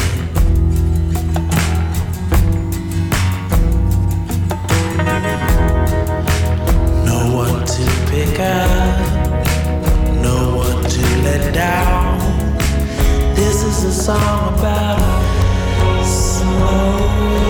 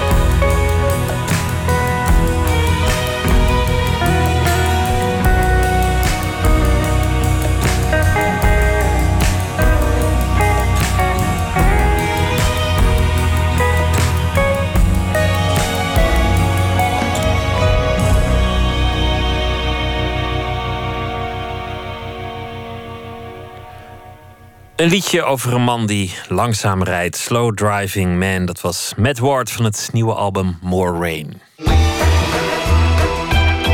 Nooit meer slapen. Zijn vorige film, The Broken Circle Breakdown, werd genomineerd voor een Oscar. En dus lag er druk op het nieuwe project van de Vlaamse regisseur Felix van Groeningen.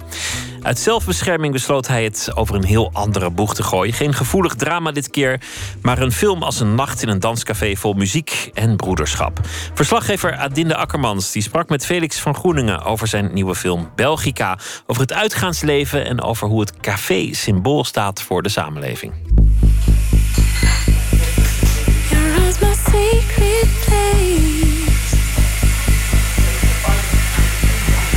Mijn vader is een café begonnen dus als ik zeven jaar was. Een echt nachtcafé. Mijn vader deed daar de ganse nacht. Die begon om acht uur s'avonds, stopte om acht, negen uur s morgens. En uh, voor ik de bus naar school nam, dan ging ik even binnen. En dat, dan zaten daar vaak nog een aantal uh, nachtgraven een laatste pintje te drinken aan de toog. Er was wat muziek. Uh, ja, ik kwam daar dan bij. Die mannen lachten vriendelijk. Ik, ik kende die meestal. Ik, ik babbelde daar een, eh, een woordje mee. En uh, ik dronk een lekker warme chocomelk. En ik, ik stapte in de bus op en ik ging naar, naar, naar school. Belgica, de nieuwe film van Felix van Groeningen... is geïnspireerd op dit café van zijn vader... waar hij als kind chocomelk kwam drinken waar hij als tiener achter de bar stond en waar hij zelf voor het eerst het leven vol drank, drugs, muziek en vrouwen ontdekte. Het is een heel mooie periode geweest eigenlijk. Die roes van de nacht, dat was ja, gecombineerd met ook een, met een hele hechte groep mensen die echt ook goede vrienden waren. En, en, samen beleefden we die roes. Op de eenzaamheid die ik niet meer ken, op de liefde, op de vriendschap. Maar hier komt het because that's what you get in love. You know, one love, respect. And you can feel it's moving, man. Het is die aanlokkelijke roes waar ook de film mee begint. Twee broers bouwen een café uit tot de populairste club van de stad. Met de nieuwste live muziek en fantastische nachten waar iedereen bij wil zijn. Maar de oudste broer, die het gevoel heeft een beetje ingedut te zijn met zijn jonge gezin, kan de verleidingen van seks en drugs in hun café niet weerstaan. Het zorgt voor spanningen tussen de broers. En het laat het gevoelige snijvak zien van joie de vivre dat op een gegeven moment overgaat in treurigheid. Heel herkenbaar voor Van Groeningen. Op een bepaald moment gewoon echt overdreven met drugs. En dan eigenlijk me realiseren dat ik daar eigenlijk heel triest van werd. En ja, dat, dat ik op ziek was naar iets dat ik daar zeker niet ging vinden. Ik ben gelukkig films beginnen maken en, en ik heb dat eigenlijk... Ik heb mijn geluk gevonden in, in het maken. Alleen ondertussen ook in een relatie en in andere dingen.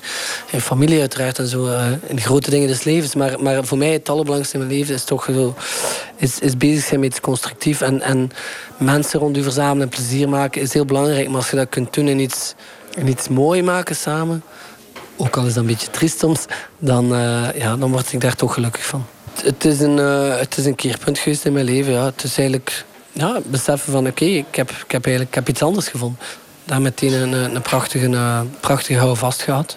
Hou vast. Want dat is juist wat je niet hebt als je als je, je helemaal laat gaan. Ja, ja klopt. Allee, terwijl, dat is het gekke, hè. met dat nachtleven is het ook zoiets... Um, ik kon mij niet inbeelden op een bepaald moment dat ik een vrijdagavond thuis zou zitten of zo. Dus het is ook... Uh, toen was die houvast, lag dat daarin. Was een soort, je hebt een soort gemis, een soort uh, tristesse. En dan uh, ja, kom je in zo'n warm café of een, uh, een danszaal of een vijf. Of, en dan, ja, iedereen is happy en het is leuke muziek en, en dansen en wat drinken. En, en dat is hetgeen dat eraan trekt, waarbij dat je even dan gelukkig voelt. Maar dat, dat is heel momentaan. En wat je net al zei, dat, dat hoe dan ook een bepaald moment slaat dat altijd over in, in tristesse. Welkom in uw favoriete oord van verderf, jawel.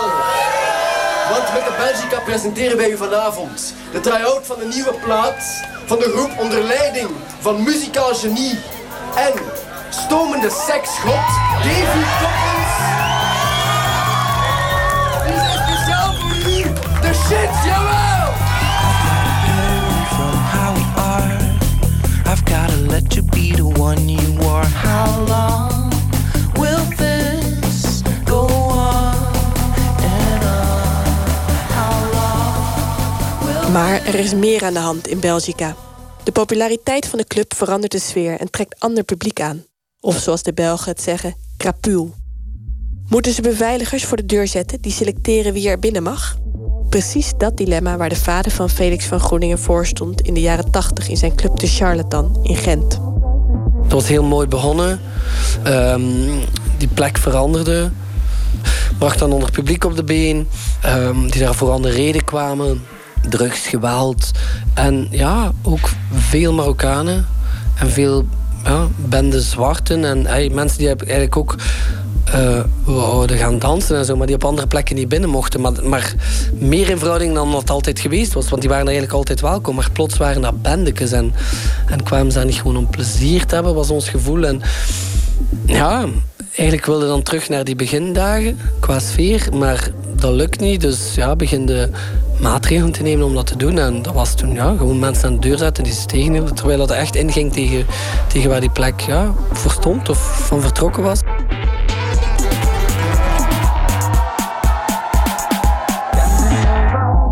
Want waar stond die plek voor? Iedereen was daar welkom. Dat, dat is... Allee, dat is uh... Mijn vader was een, eh, een mei 68 er was iemand die niet per se regels geloofde. Die gewoon voor zijn allee, een, een soort anarchist in de zin, allee, die zelf niet, niet graag naar de politie ging of die zelf als mensen vervelend deden, ermee wou praten om het op te lossen en niet, niet ze met de harde hand buiten zetten. Alleen zo gewoon geloven in de goedheid van de mens. En, en, en dan a priori moeten zeggen van jij mocht niet binnen, jij mocht niet binnen, want er zijn er al te veel binnen. Dat was niet zo fijn, maar dat was toen de enigste oplossing. Maar, maar het, eh, het ding wat, het, wat ik uiteindelijk later beseft heb, is dat mijn vader eigenlijk helemaal die wou niet naar zo'n discotheek evolueren. Die had eigenlijk veel liever bij dat cafeetje gebleven dat in het begin was, want daar was het wijs. Maar... Hoe kon het dan toch een, een club zijn geworden? Waarom, waarom heeft hij dat laten gebeuren, dat het groter werd?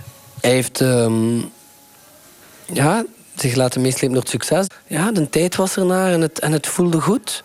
Hoe meer zielen, hoe meer vreugd.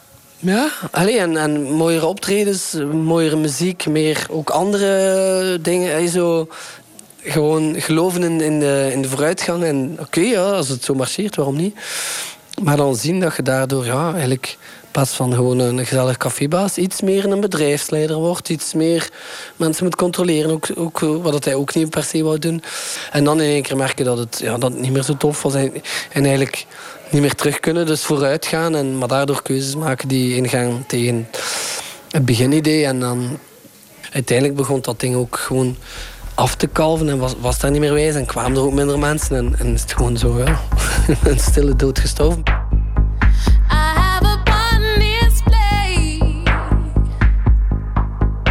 Kijk je naar Belgica, dan kun je niet heen om de parallellen met de wereld van nu, waarin open samenlevingen steeds meer de grenzen optrekken tegen de instroom van vreemdelingen.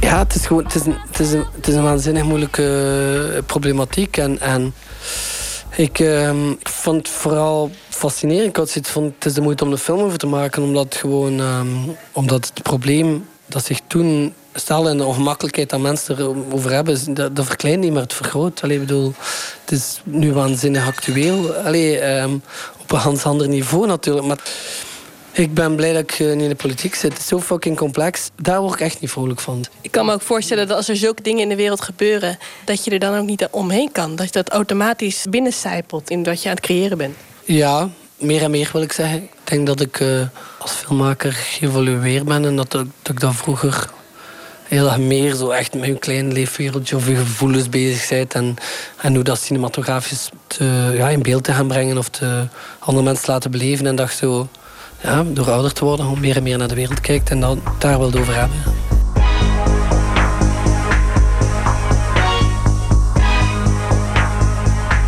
Zijn vorige film, Broken Circle Breakdown, over ouders die hun kind verliezen, werd genomineerd voor een Oscar. Daardoor zijn alle ogen nu gericht op deze nieuwe film. Broken Circle is een fantastisch film. En het feit dat hij genomineerd is, ja, dat is ook wel heel veel geluk. Allee, je moet echt heel veel geluk hebben ook. Dus dat dan nog eens meteen zou gebeuren, dat, allee, dat, dat is uh, mathematisch onmogelijk, denk ik. mijn inziens heb je in, in, in die film veel meer aan de filmwetten gehouden. Van ook van een spanningsopbouw. En, en, en dat dit veel meer een soort, dus een soort roes was. En dat, je, dat het in die zin moeilijker is voor een groot publiek. Ik wou een hele andere film maken dan Broken Circle, Breakdown. Ehm, ik had het gevoel na de eerste versie van het scenario dat ik uh, een aantal trucjes aan het herhalen was. En zo'n soort netheid die in het scenario was geslopen, die, die perfect paste bij Broken Circle, maar die, waarvan ik hier dacht van dat mag niet, dat moet een, dat moet een woestere film zijn, rauwer. Ik wil, ik wil dat hij minder bedacht is, dat hij... Dat is een manier om jezelf van, van die druk te bevrijden natuurlijk. Het, de weg te effenen om, om, ja, om, om te doen wat ik graag doe. En dat is, dat is dat was op dit moment in mijn leven eh, het experiment niet te schuwen, maar het aan te gaan.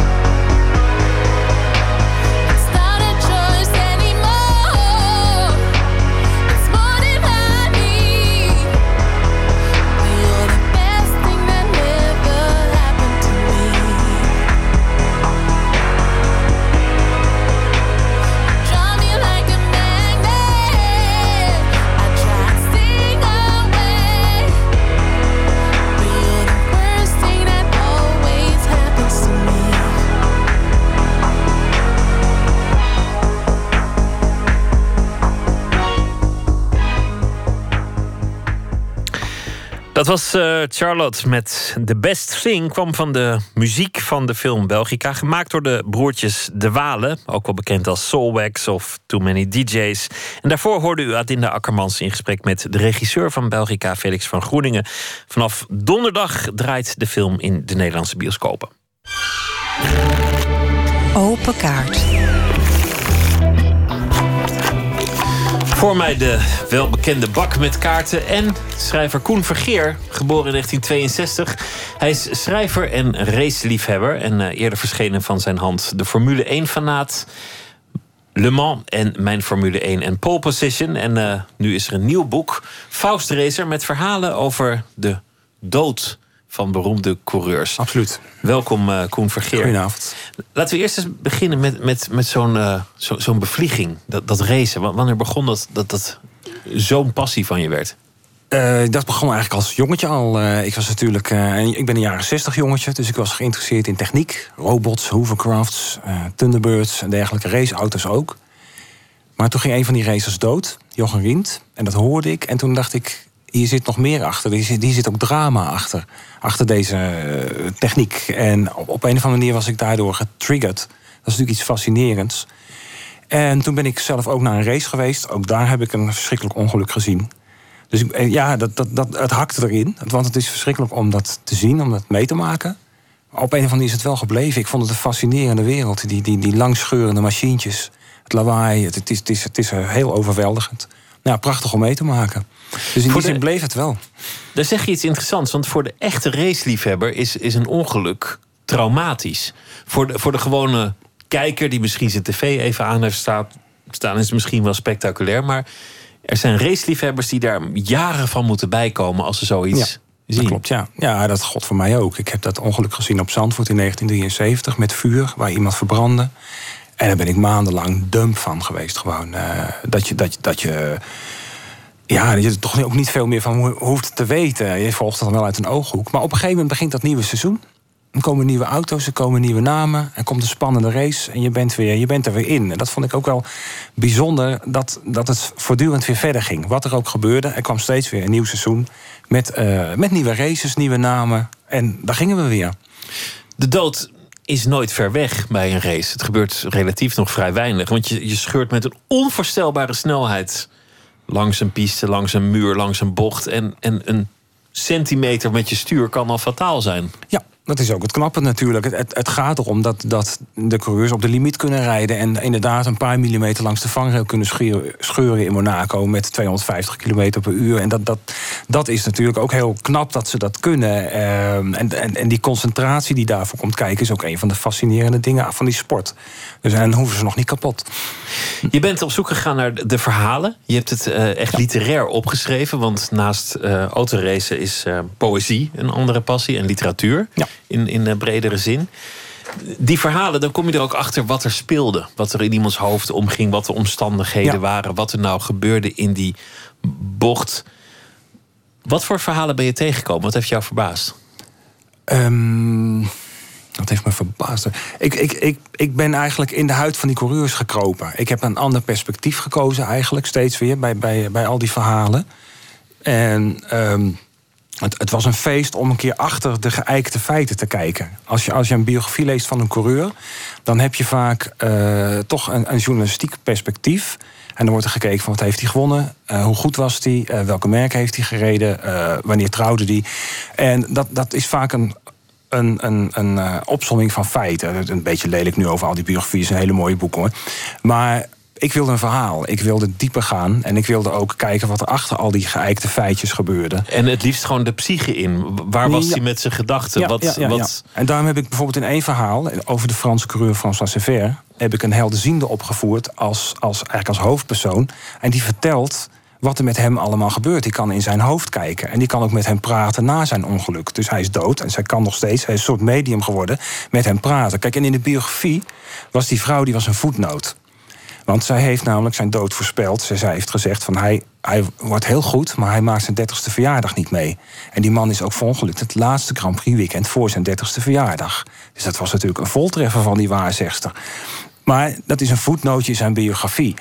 En ik dacht, dat is wel een heel mooi gegeven. Dus Ja, ik ga die vrouw laten praten. En via de fictie, want dan, dan hoef je het ook niet helemaal waarheidsgetrouw te doen. Je kunt ermee Ja, ik, ik, gaan. ja dat, dat is natuurlijk bijzonder aan dit boek. Dat ik fictie introduceer in, in, in een autosportboek. Dat is eh, heel zeldzaam.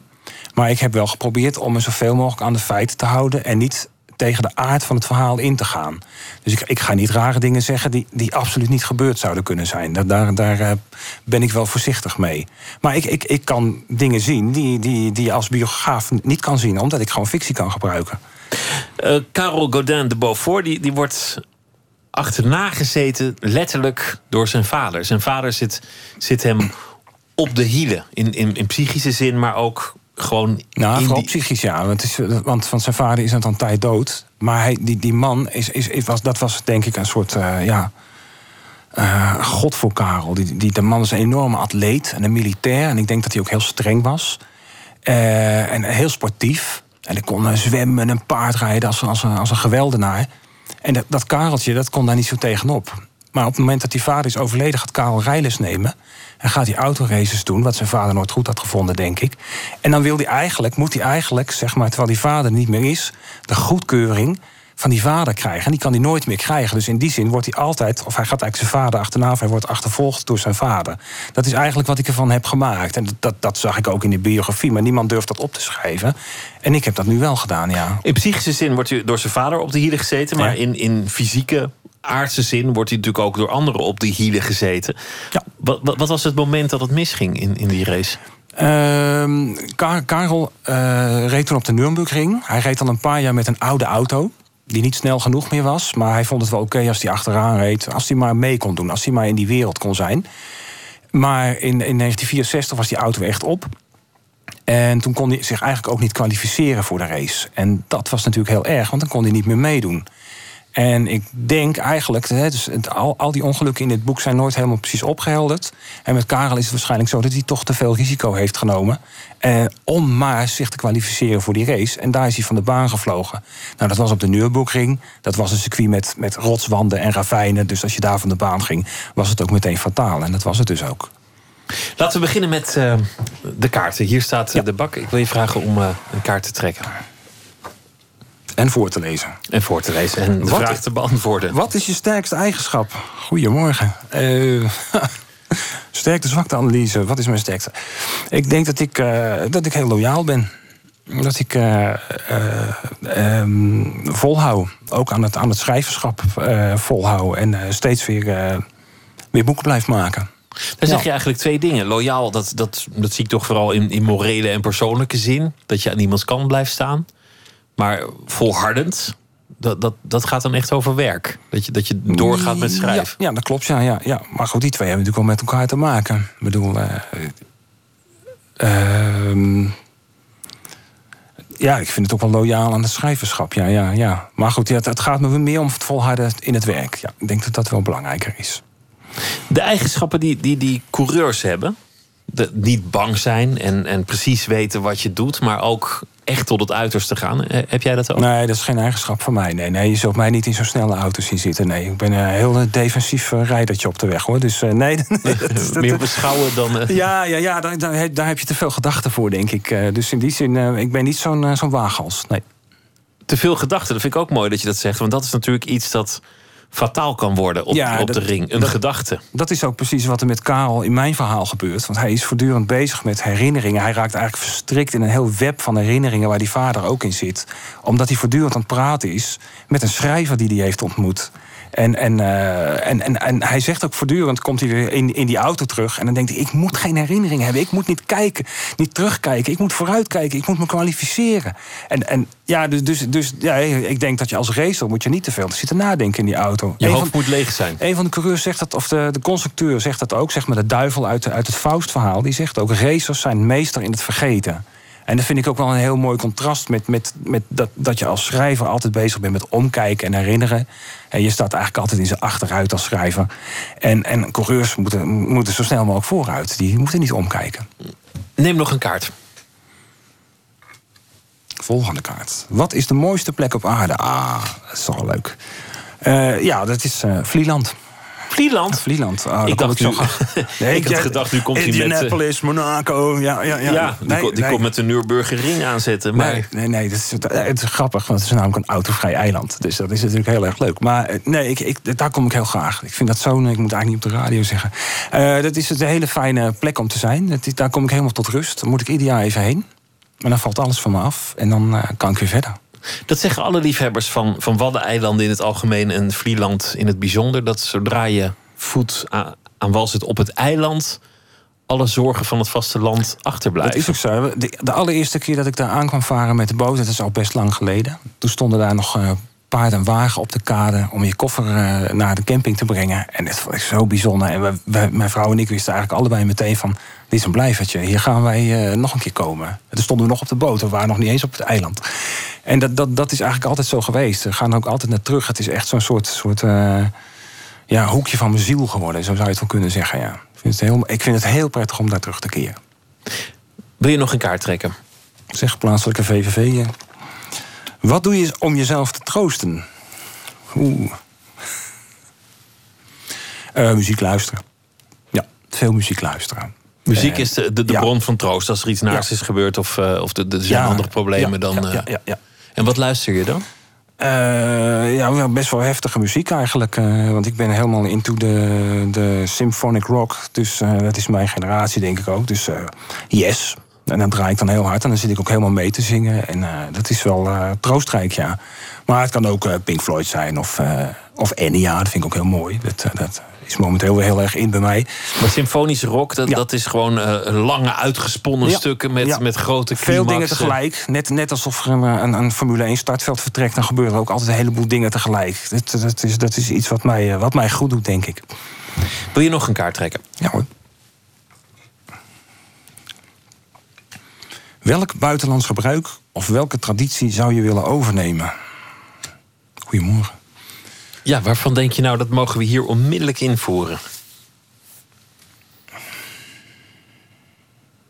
Het is lang stil. Eh, moeilijk hoor. Nou ja, er zijn vast wel bepaalde vormen van etiketten of eh, eetgewoonten of eh, tradities of feestdagen. Nou ja, weet je, weet je eh, lang, lang over je eten doen. Dat is, zou is dat een gebruik? Ja, weet je, een beetje op zijn Frans eten. Eh, dat vind ik toch wel een. eh, dat zouden ze hier wel eens mogen invoeren, ja. Ik denk dat Nederlanders aanzienlijk korter aan tafel ja, zitten precies. dan, dan dat, is, Fransen eh, dat gemiddeld. is hapslik, eh, buikje dik is dat, ja. ja.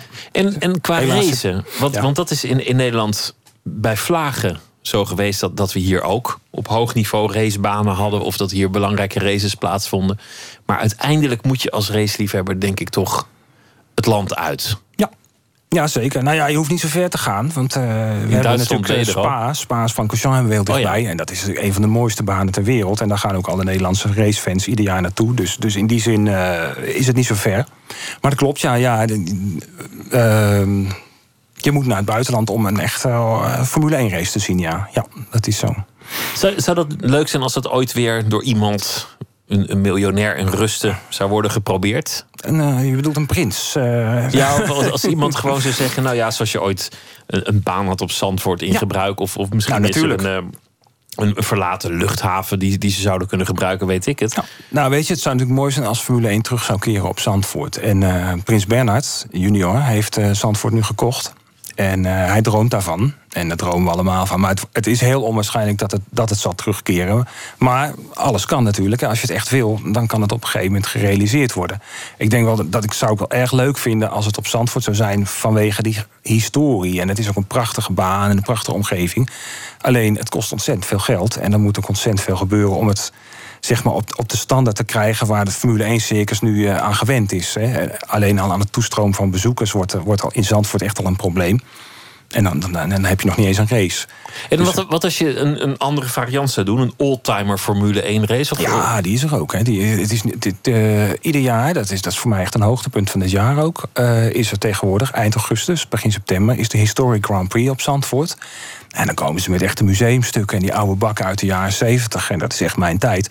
Dus dan, dan sta ik echt te genieten langs de baan. Die maken ook veel meer herrie, dus uh, het is echt prachtig. Ik wist niet dat dat er was, maar ja. dat, dat klinkt, uh, dat klinkt je aanraden. fantastisch. Het, uh, het boek heet Faust Racer over de ondergang van racers in de geschiedenis van, het, auto, van de autosport. Koen Vergeer, dank je wel. Graag gedaan. We gaan luisteren naar The Best Thing van Charlotte.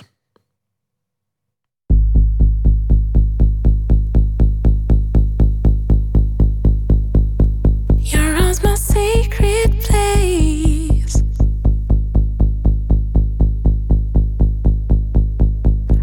A temple disgraced.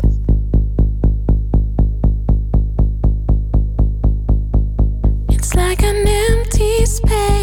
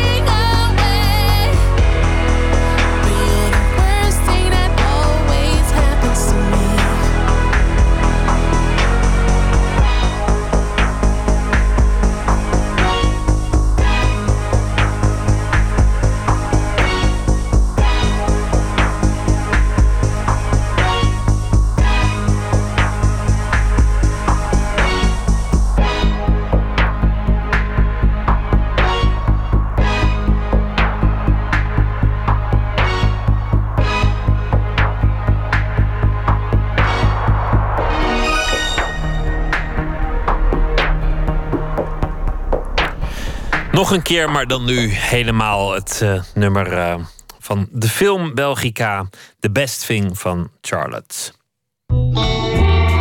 Nooit meer slapen. Het grote cultuurnieuws van vandaag was de bekendmaking van de shortlist voor de Libris Literatuurprijs. Nachtcorrespondent Botte Jellema was bij de bekendmaking en verzamelde de reacties op uh, deze lijst. Daar ter plekke, maar ook eventjes online. Ik uh, zag bijvoorbeeld Roderick Nieuwenhuis van de NSC. Die, uh, vond, op, die schreef op Twitter dat hij Alex Bogers de opvallendste naam was op de shortlist. Ivo Victoria die twitterde iets moois. Die zei, als ik gedwongen zou worden om voor slechts één iemand op de Libris shortlist te juichen... dan zou dat toch wel voor Thomas Verbocht zijn. Geen stijl, die kon het ook niet laten. Die schreven van alleen maar blanco op de shortlist van Libris. Een beetje verwijzing. Dat wel grappig. Ik vond hem ook wel goed. En de Vlaamse kranten Standaard die constateren... er staan geen Vlamingen op, op de shortlist. En dat Nou. klopt, dat is zo. Kortom, iedereen eh, zijn mening. Ja. Alex Bogers, Joke van Leeuwen, Connie Palme, Inge Schilperoort, P.F. Tomezen en Thomas Verbocht. Dat zijn de namen. Ze waren er allemaal bij eh, vanmiddag in de bibliotheek van het Rijksmuseum in Amsterdam. Behalve Joke van Leeuwen, die liet zich vertegenwoordigen door haar redacteur. Eerst werd de longlist voorgelezen vanmiddag. Eh, 18 boeken nog. En voor de shortlist zijn er nu dus nog zes over. 9 mei weten we wie de Libris Literatuurprijs 2016 heeft gewonnen. Dat is dan één van die zes. Maar vandaag was eigenlijk ook al een heel evenement. Want traditiegetrouw eh, ging Tonko Dop op pad. eh, de verslaggever van eh tv-programma Nieuwsuur.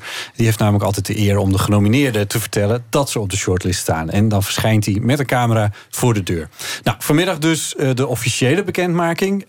Meteen daarna heb ik een aantal schrijvers even gesproken. Eerst Thomas Verbocht, die genomineerd is met zijn boek Als de winter voorbij is. Hij is enorm blij, want hij vertelde mij eh, dat hij nog nooit op een shortlist stond. Toen het vanochtend bekend werd gemaakt voor mijn deur, om half elf aangebeld. Toen was ik in de band van een heel triomfantelijk gevoel en ook van ontroering.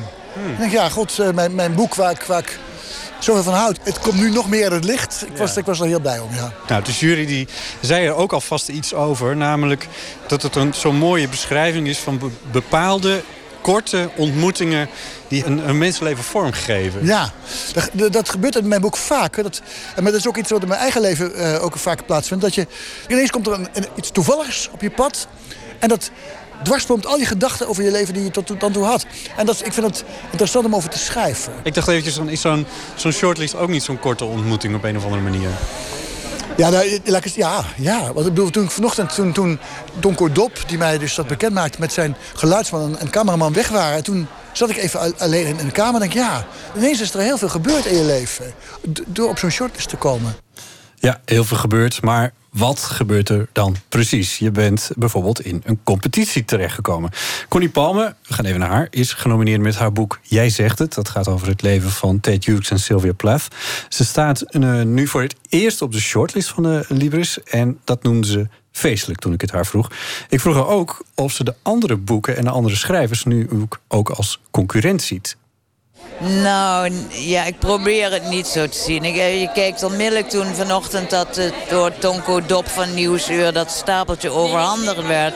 Ik denk, oh ja, dit zijn de boeken waar het mijne zich mee moet meten. Maar dat, dat is eigenlijk altijd appels met peren. Het zijn zulke verschillende boeken. Het zijn boeken, dat is, het, dat is, het, dat, dat is de overeenkomst. Maar ehm, Dat is eigenlijk ook gek, hè? Een wedstrijd in kunst. Ja, zo moet je het ook niet zien. Het is niet als een wedstrijd. Dat krijgt een hele onaangename kant. Je bent genomineerd, een jury heeft werken beoordeeld... en gaat een van die werken dan de kroonprijs geven. En het is natuurlijk een mooie nieuwe aandacht voor het verhaal van Ted Hughes en Dat is Sylvia Plath. fijn, dat het boek opnieuw aandacht krijgt. is altijd fijn, hè? want boeken verdwijnen tegenwoordig zo snel.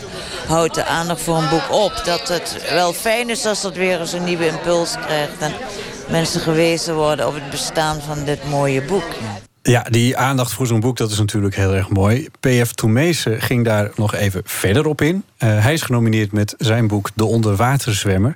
Hij was ook heel blij met zijn plek op de shortlist... maar was wat relativerender ten aanzien van dit evenement. Het is natuurlijk altijd e- eervol, hè? hoewel ja, als je niet genomineerd bent... dan vind je het ook de grootste kutjury die, eh, die ze ooit hebben geformeerd... en eh, waar ze die, eh, dat gaais bij elkaar hebben gesprokkeld. Maar nu vind, vind ik het natuurlijk een fantastisch stelletje mensen. En Dus dan, dan is het ook eervol als je erbij staat. En ik, ja, het, is- het is een, eh, lijstje goede schrijvers. Dus het is ook niet, eh, ik hoef me niet voor te schamen. Nee. Wat kan dit voor het boek betekenen? Nou ja, voor het bo- boek betekent dat heel veel mensen die, die dachten... ik, eh, of het niet kenden, gaan het lezen. Of mensen die dachten, ik kan het overslaan. Die denken nu misschien, nu moet ik het wel lezen... want het is een van de beste boeken van, van het afgelopen jaar. Mensen zijn heel gevoelig voor dat soort erkenning. Alsof je anders niet deugt of zo. Het is net zoiets, ja, je hebt je... Je prikken gehaald of zo. Dus het is toch, eh, je, klopt, je bent niet meer besmettelijk. Je kunt zo een boek in huis halen zonder eh, gevaar te lopen voor, eh, voor je geestelijke gezondheid. Hè? Dus dat komt een, hè, waarschijnlijk plakken ze een sticker op nu van genomineerd shortlist Lib- Librisprijs. Dat is voor veel mensen een soort waarmerk of keurmerk. Goedgekeurd door de Vereniging van Huisvrouwen, zei collega Reven vroeger altijd. Dat ben ik nu ook. Alex Bogers en Connie Palme staan op de shortlist met twee boeken die niet geheel fictief zijn. Nee, klopt. Niet, niet echt een roman in de, de strikte zin des woords. Ja, ja dan maakt de juryvoorzitter eh, Dick Benschop ook nog eventjes een eh, opmerking over. Eh, op de longlist stonden namelijk nog veel meer boeken die een soort ja, geschiedenis vertellen, eh, of deels een geschiedenis vertellen, deels roman zijn. En dan werpt dat een klein beetje de vraag op of het dan ook nog een roman is, want daar gaat die Libris Literatuurprijs nog een beetje over natuurlijk. Dick Benschop daarover. Dat heeft wel tot discussie geleid tussen nou, wat, is nou, wat is nou precies het karakter van een roman. Tussen, tussen waar, eh, niet waar, gebeurd, eh, verteld. Eh, uiteindelijk hebben we gezegd, we zijn heel ruimhartig als jury. Als iemand zegt het is een roman. Als de verbeelding een belangrijke rol speelt. En het niet alleen maar een, een historisch verhaal is, dan is het een roman. 9 mei is eh, de bekendmaking vanuit het eh, Amstel Hotel in Amsterdam. En de winnaar die schuift dan aan in dit programma. Twee jaar geleden was dat Ilja Vijver die aangenaam beschonken was. Daar heb ik nog een heel uur mee zitten praten. En vorig jaar was Adriaan van Dis helemaal niet beschonken... maar de rest van de zaal wel. Waardoor we een heel goed gesprek hadden. Nou, dan ben jij nu aan de beurt. Niemand het kon verstaan. Dus ja, misschien ben ik dit jaar... eh straallam. Of, of gewoon eens kijken of het, of het helemaal goed Ja, lucht houden. zou mooi zijn. Botte Jellema, dankjewel. Graag gedaan. 1966 en de soulzangeres Laverne Baker en Jackie Wilson maakten samen een single. En eh, beide waren toen heel erg beroemd en succesvol. En het werd dan ook eh, gek genoeg geen hit. De teksten waren misschien te grof, vonden sommigen. Te seksueel. En het nummer kreeg daardoor eh, geen aandacht op de radio. Terwijl het echt een mooi stuk was. Luister maar. Think Twice.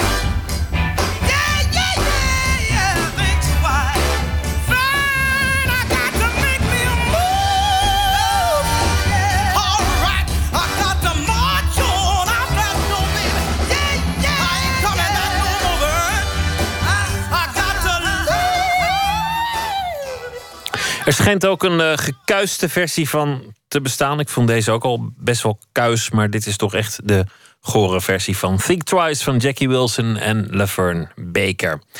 Lucas Heers die, uh, werkte ooit in de financiële sector. In 2006 debuteerde hij als dichter met een bundel Familiegebied. Daarna heeft hij nog uh, drie bundels gemaakt. De laatste heeft als titel Ontslaan van alles wat ik lief heb. Afgelopen najaar verschenen. Deze week zal hij elke nacht een uh, gedicht voordragen. Een van zijn favorieten. En dat is vannacht een gedicht van Allen Ginsberg. Footnote bij Howl.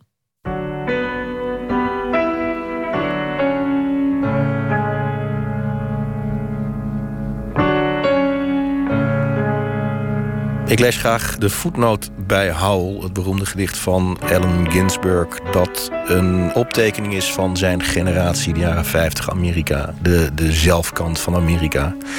Het is destijds ook een vrij omstreden gedicht geweest, omdat hij tot de Hoge Raad toe heeft moeten procederen om het gedicht nou ja, te mogen publiceren. Er is veel over te doen geweest. Erg belangrijk geweest voor de culturele vrijheid in Amerika.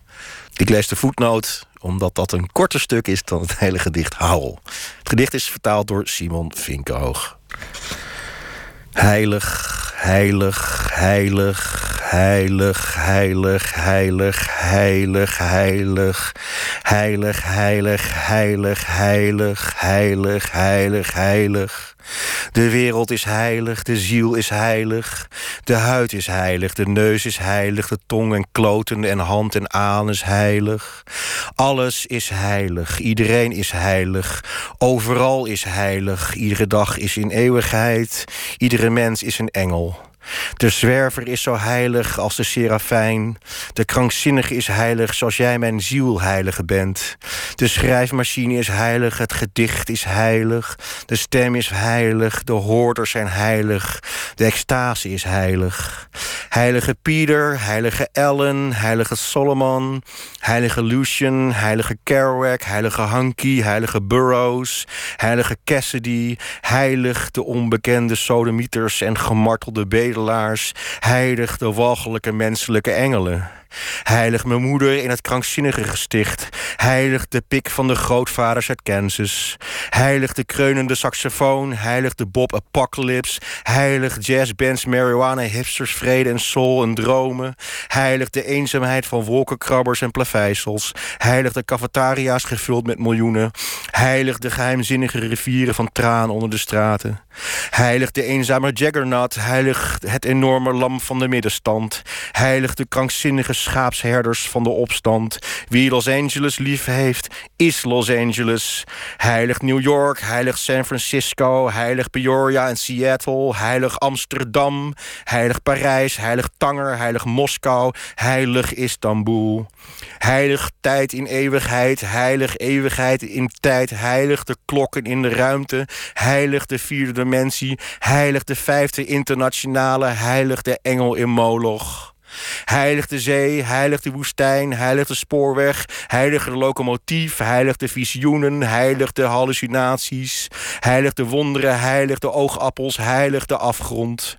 Heilig vergeving, genade, liefde, genot, heilig onze lichamen, leidend grootmoedigheid. Heilig de bovennatuurlijke, extra schitterende, intelligente goedheid van de ziel. Een gedicht van Allen Ginsberg, vertaald door Simon Vinkenoog en voorgedragen door Lucas Heers, die morgenavond eh, weer een gedicht zal voordragen. Er is nog tijd om hem eh, te laten horen, want afgelopen weekende verscheen ineens zomaar een nieuw album van Kendrick Lamar, de rapper die de show stal onder meer bij de Grammy Awards. Hij is ook nog uh, onderscheiden bij die Grammys voor het vorige album To Pimp a Butterfly. En de nieuwe heet Untitled Unmastered. En het zijn misschien restopnamen, maar het zijn geen kliekjes. Luister naar Untitled nummer 06328.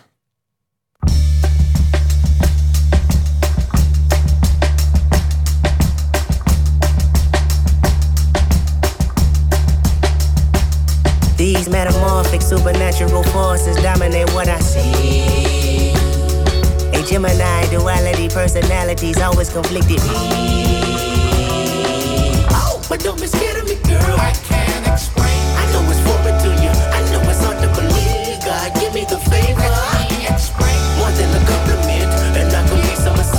Let me show you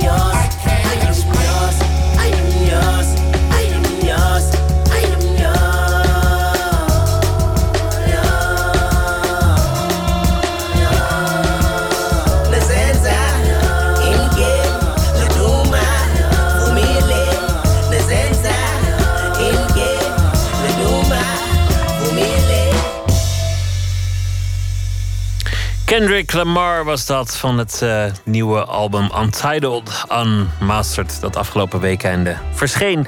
Morgen in Nooit meer slapen komt Iwan Baan op bezoek. Zo'n beetje de meest gevraagde architectuurfotograaf ter wereld. Altijd onderweg de hele wereld over en toevallig geboren heel even in Nederland. Ook een gesprek met radiomaker Wim Noordhoek over zijn boek Muzenstraat en andere Haagse verhalen. Want hij is er al 50 jaar weg. Maar Hagenaar, dat ben je voor het leven. Voor nu wens ik u een hele goede nacht. Zometeen veel plezier met eh, de EO op NPO Radio 1. En graag weer tot morgen.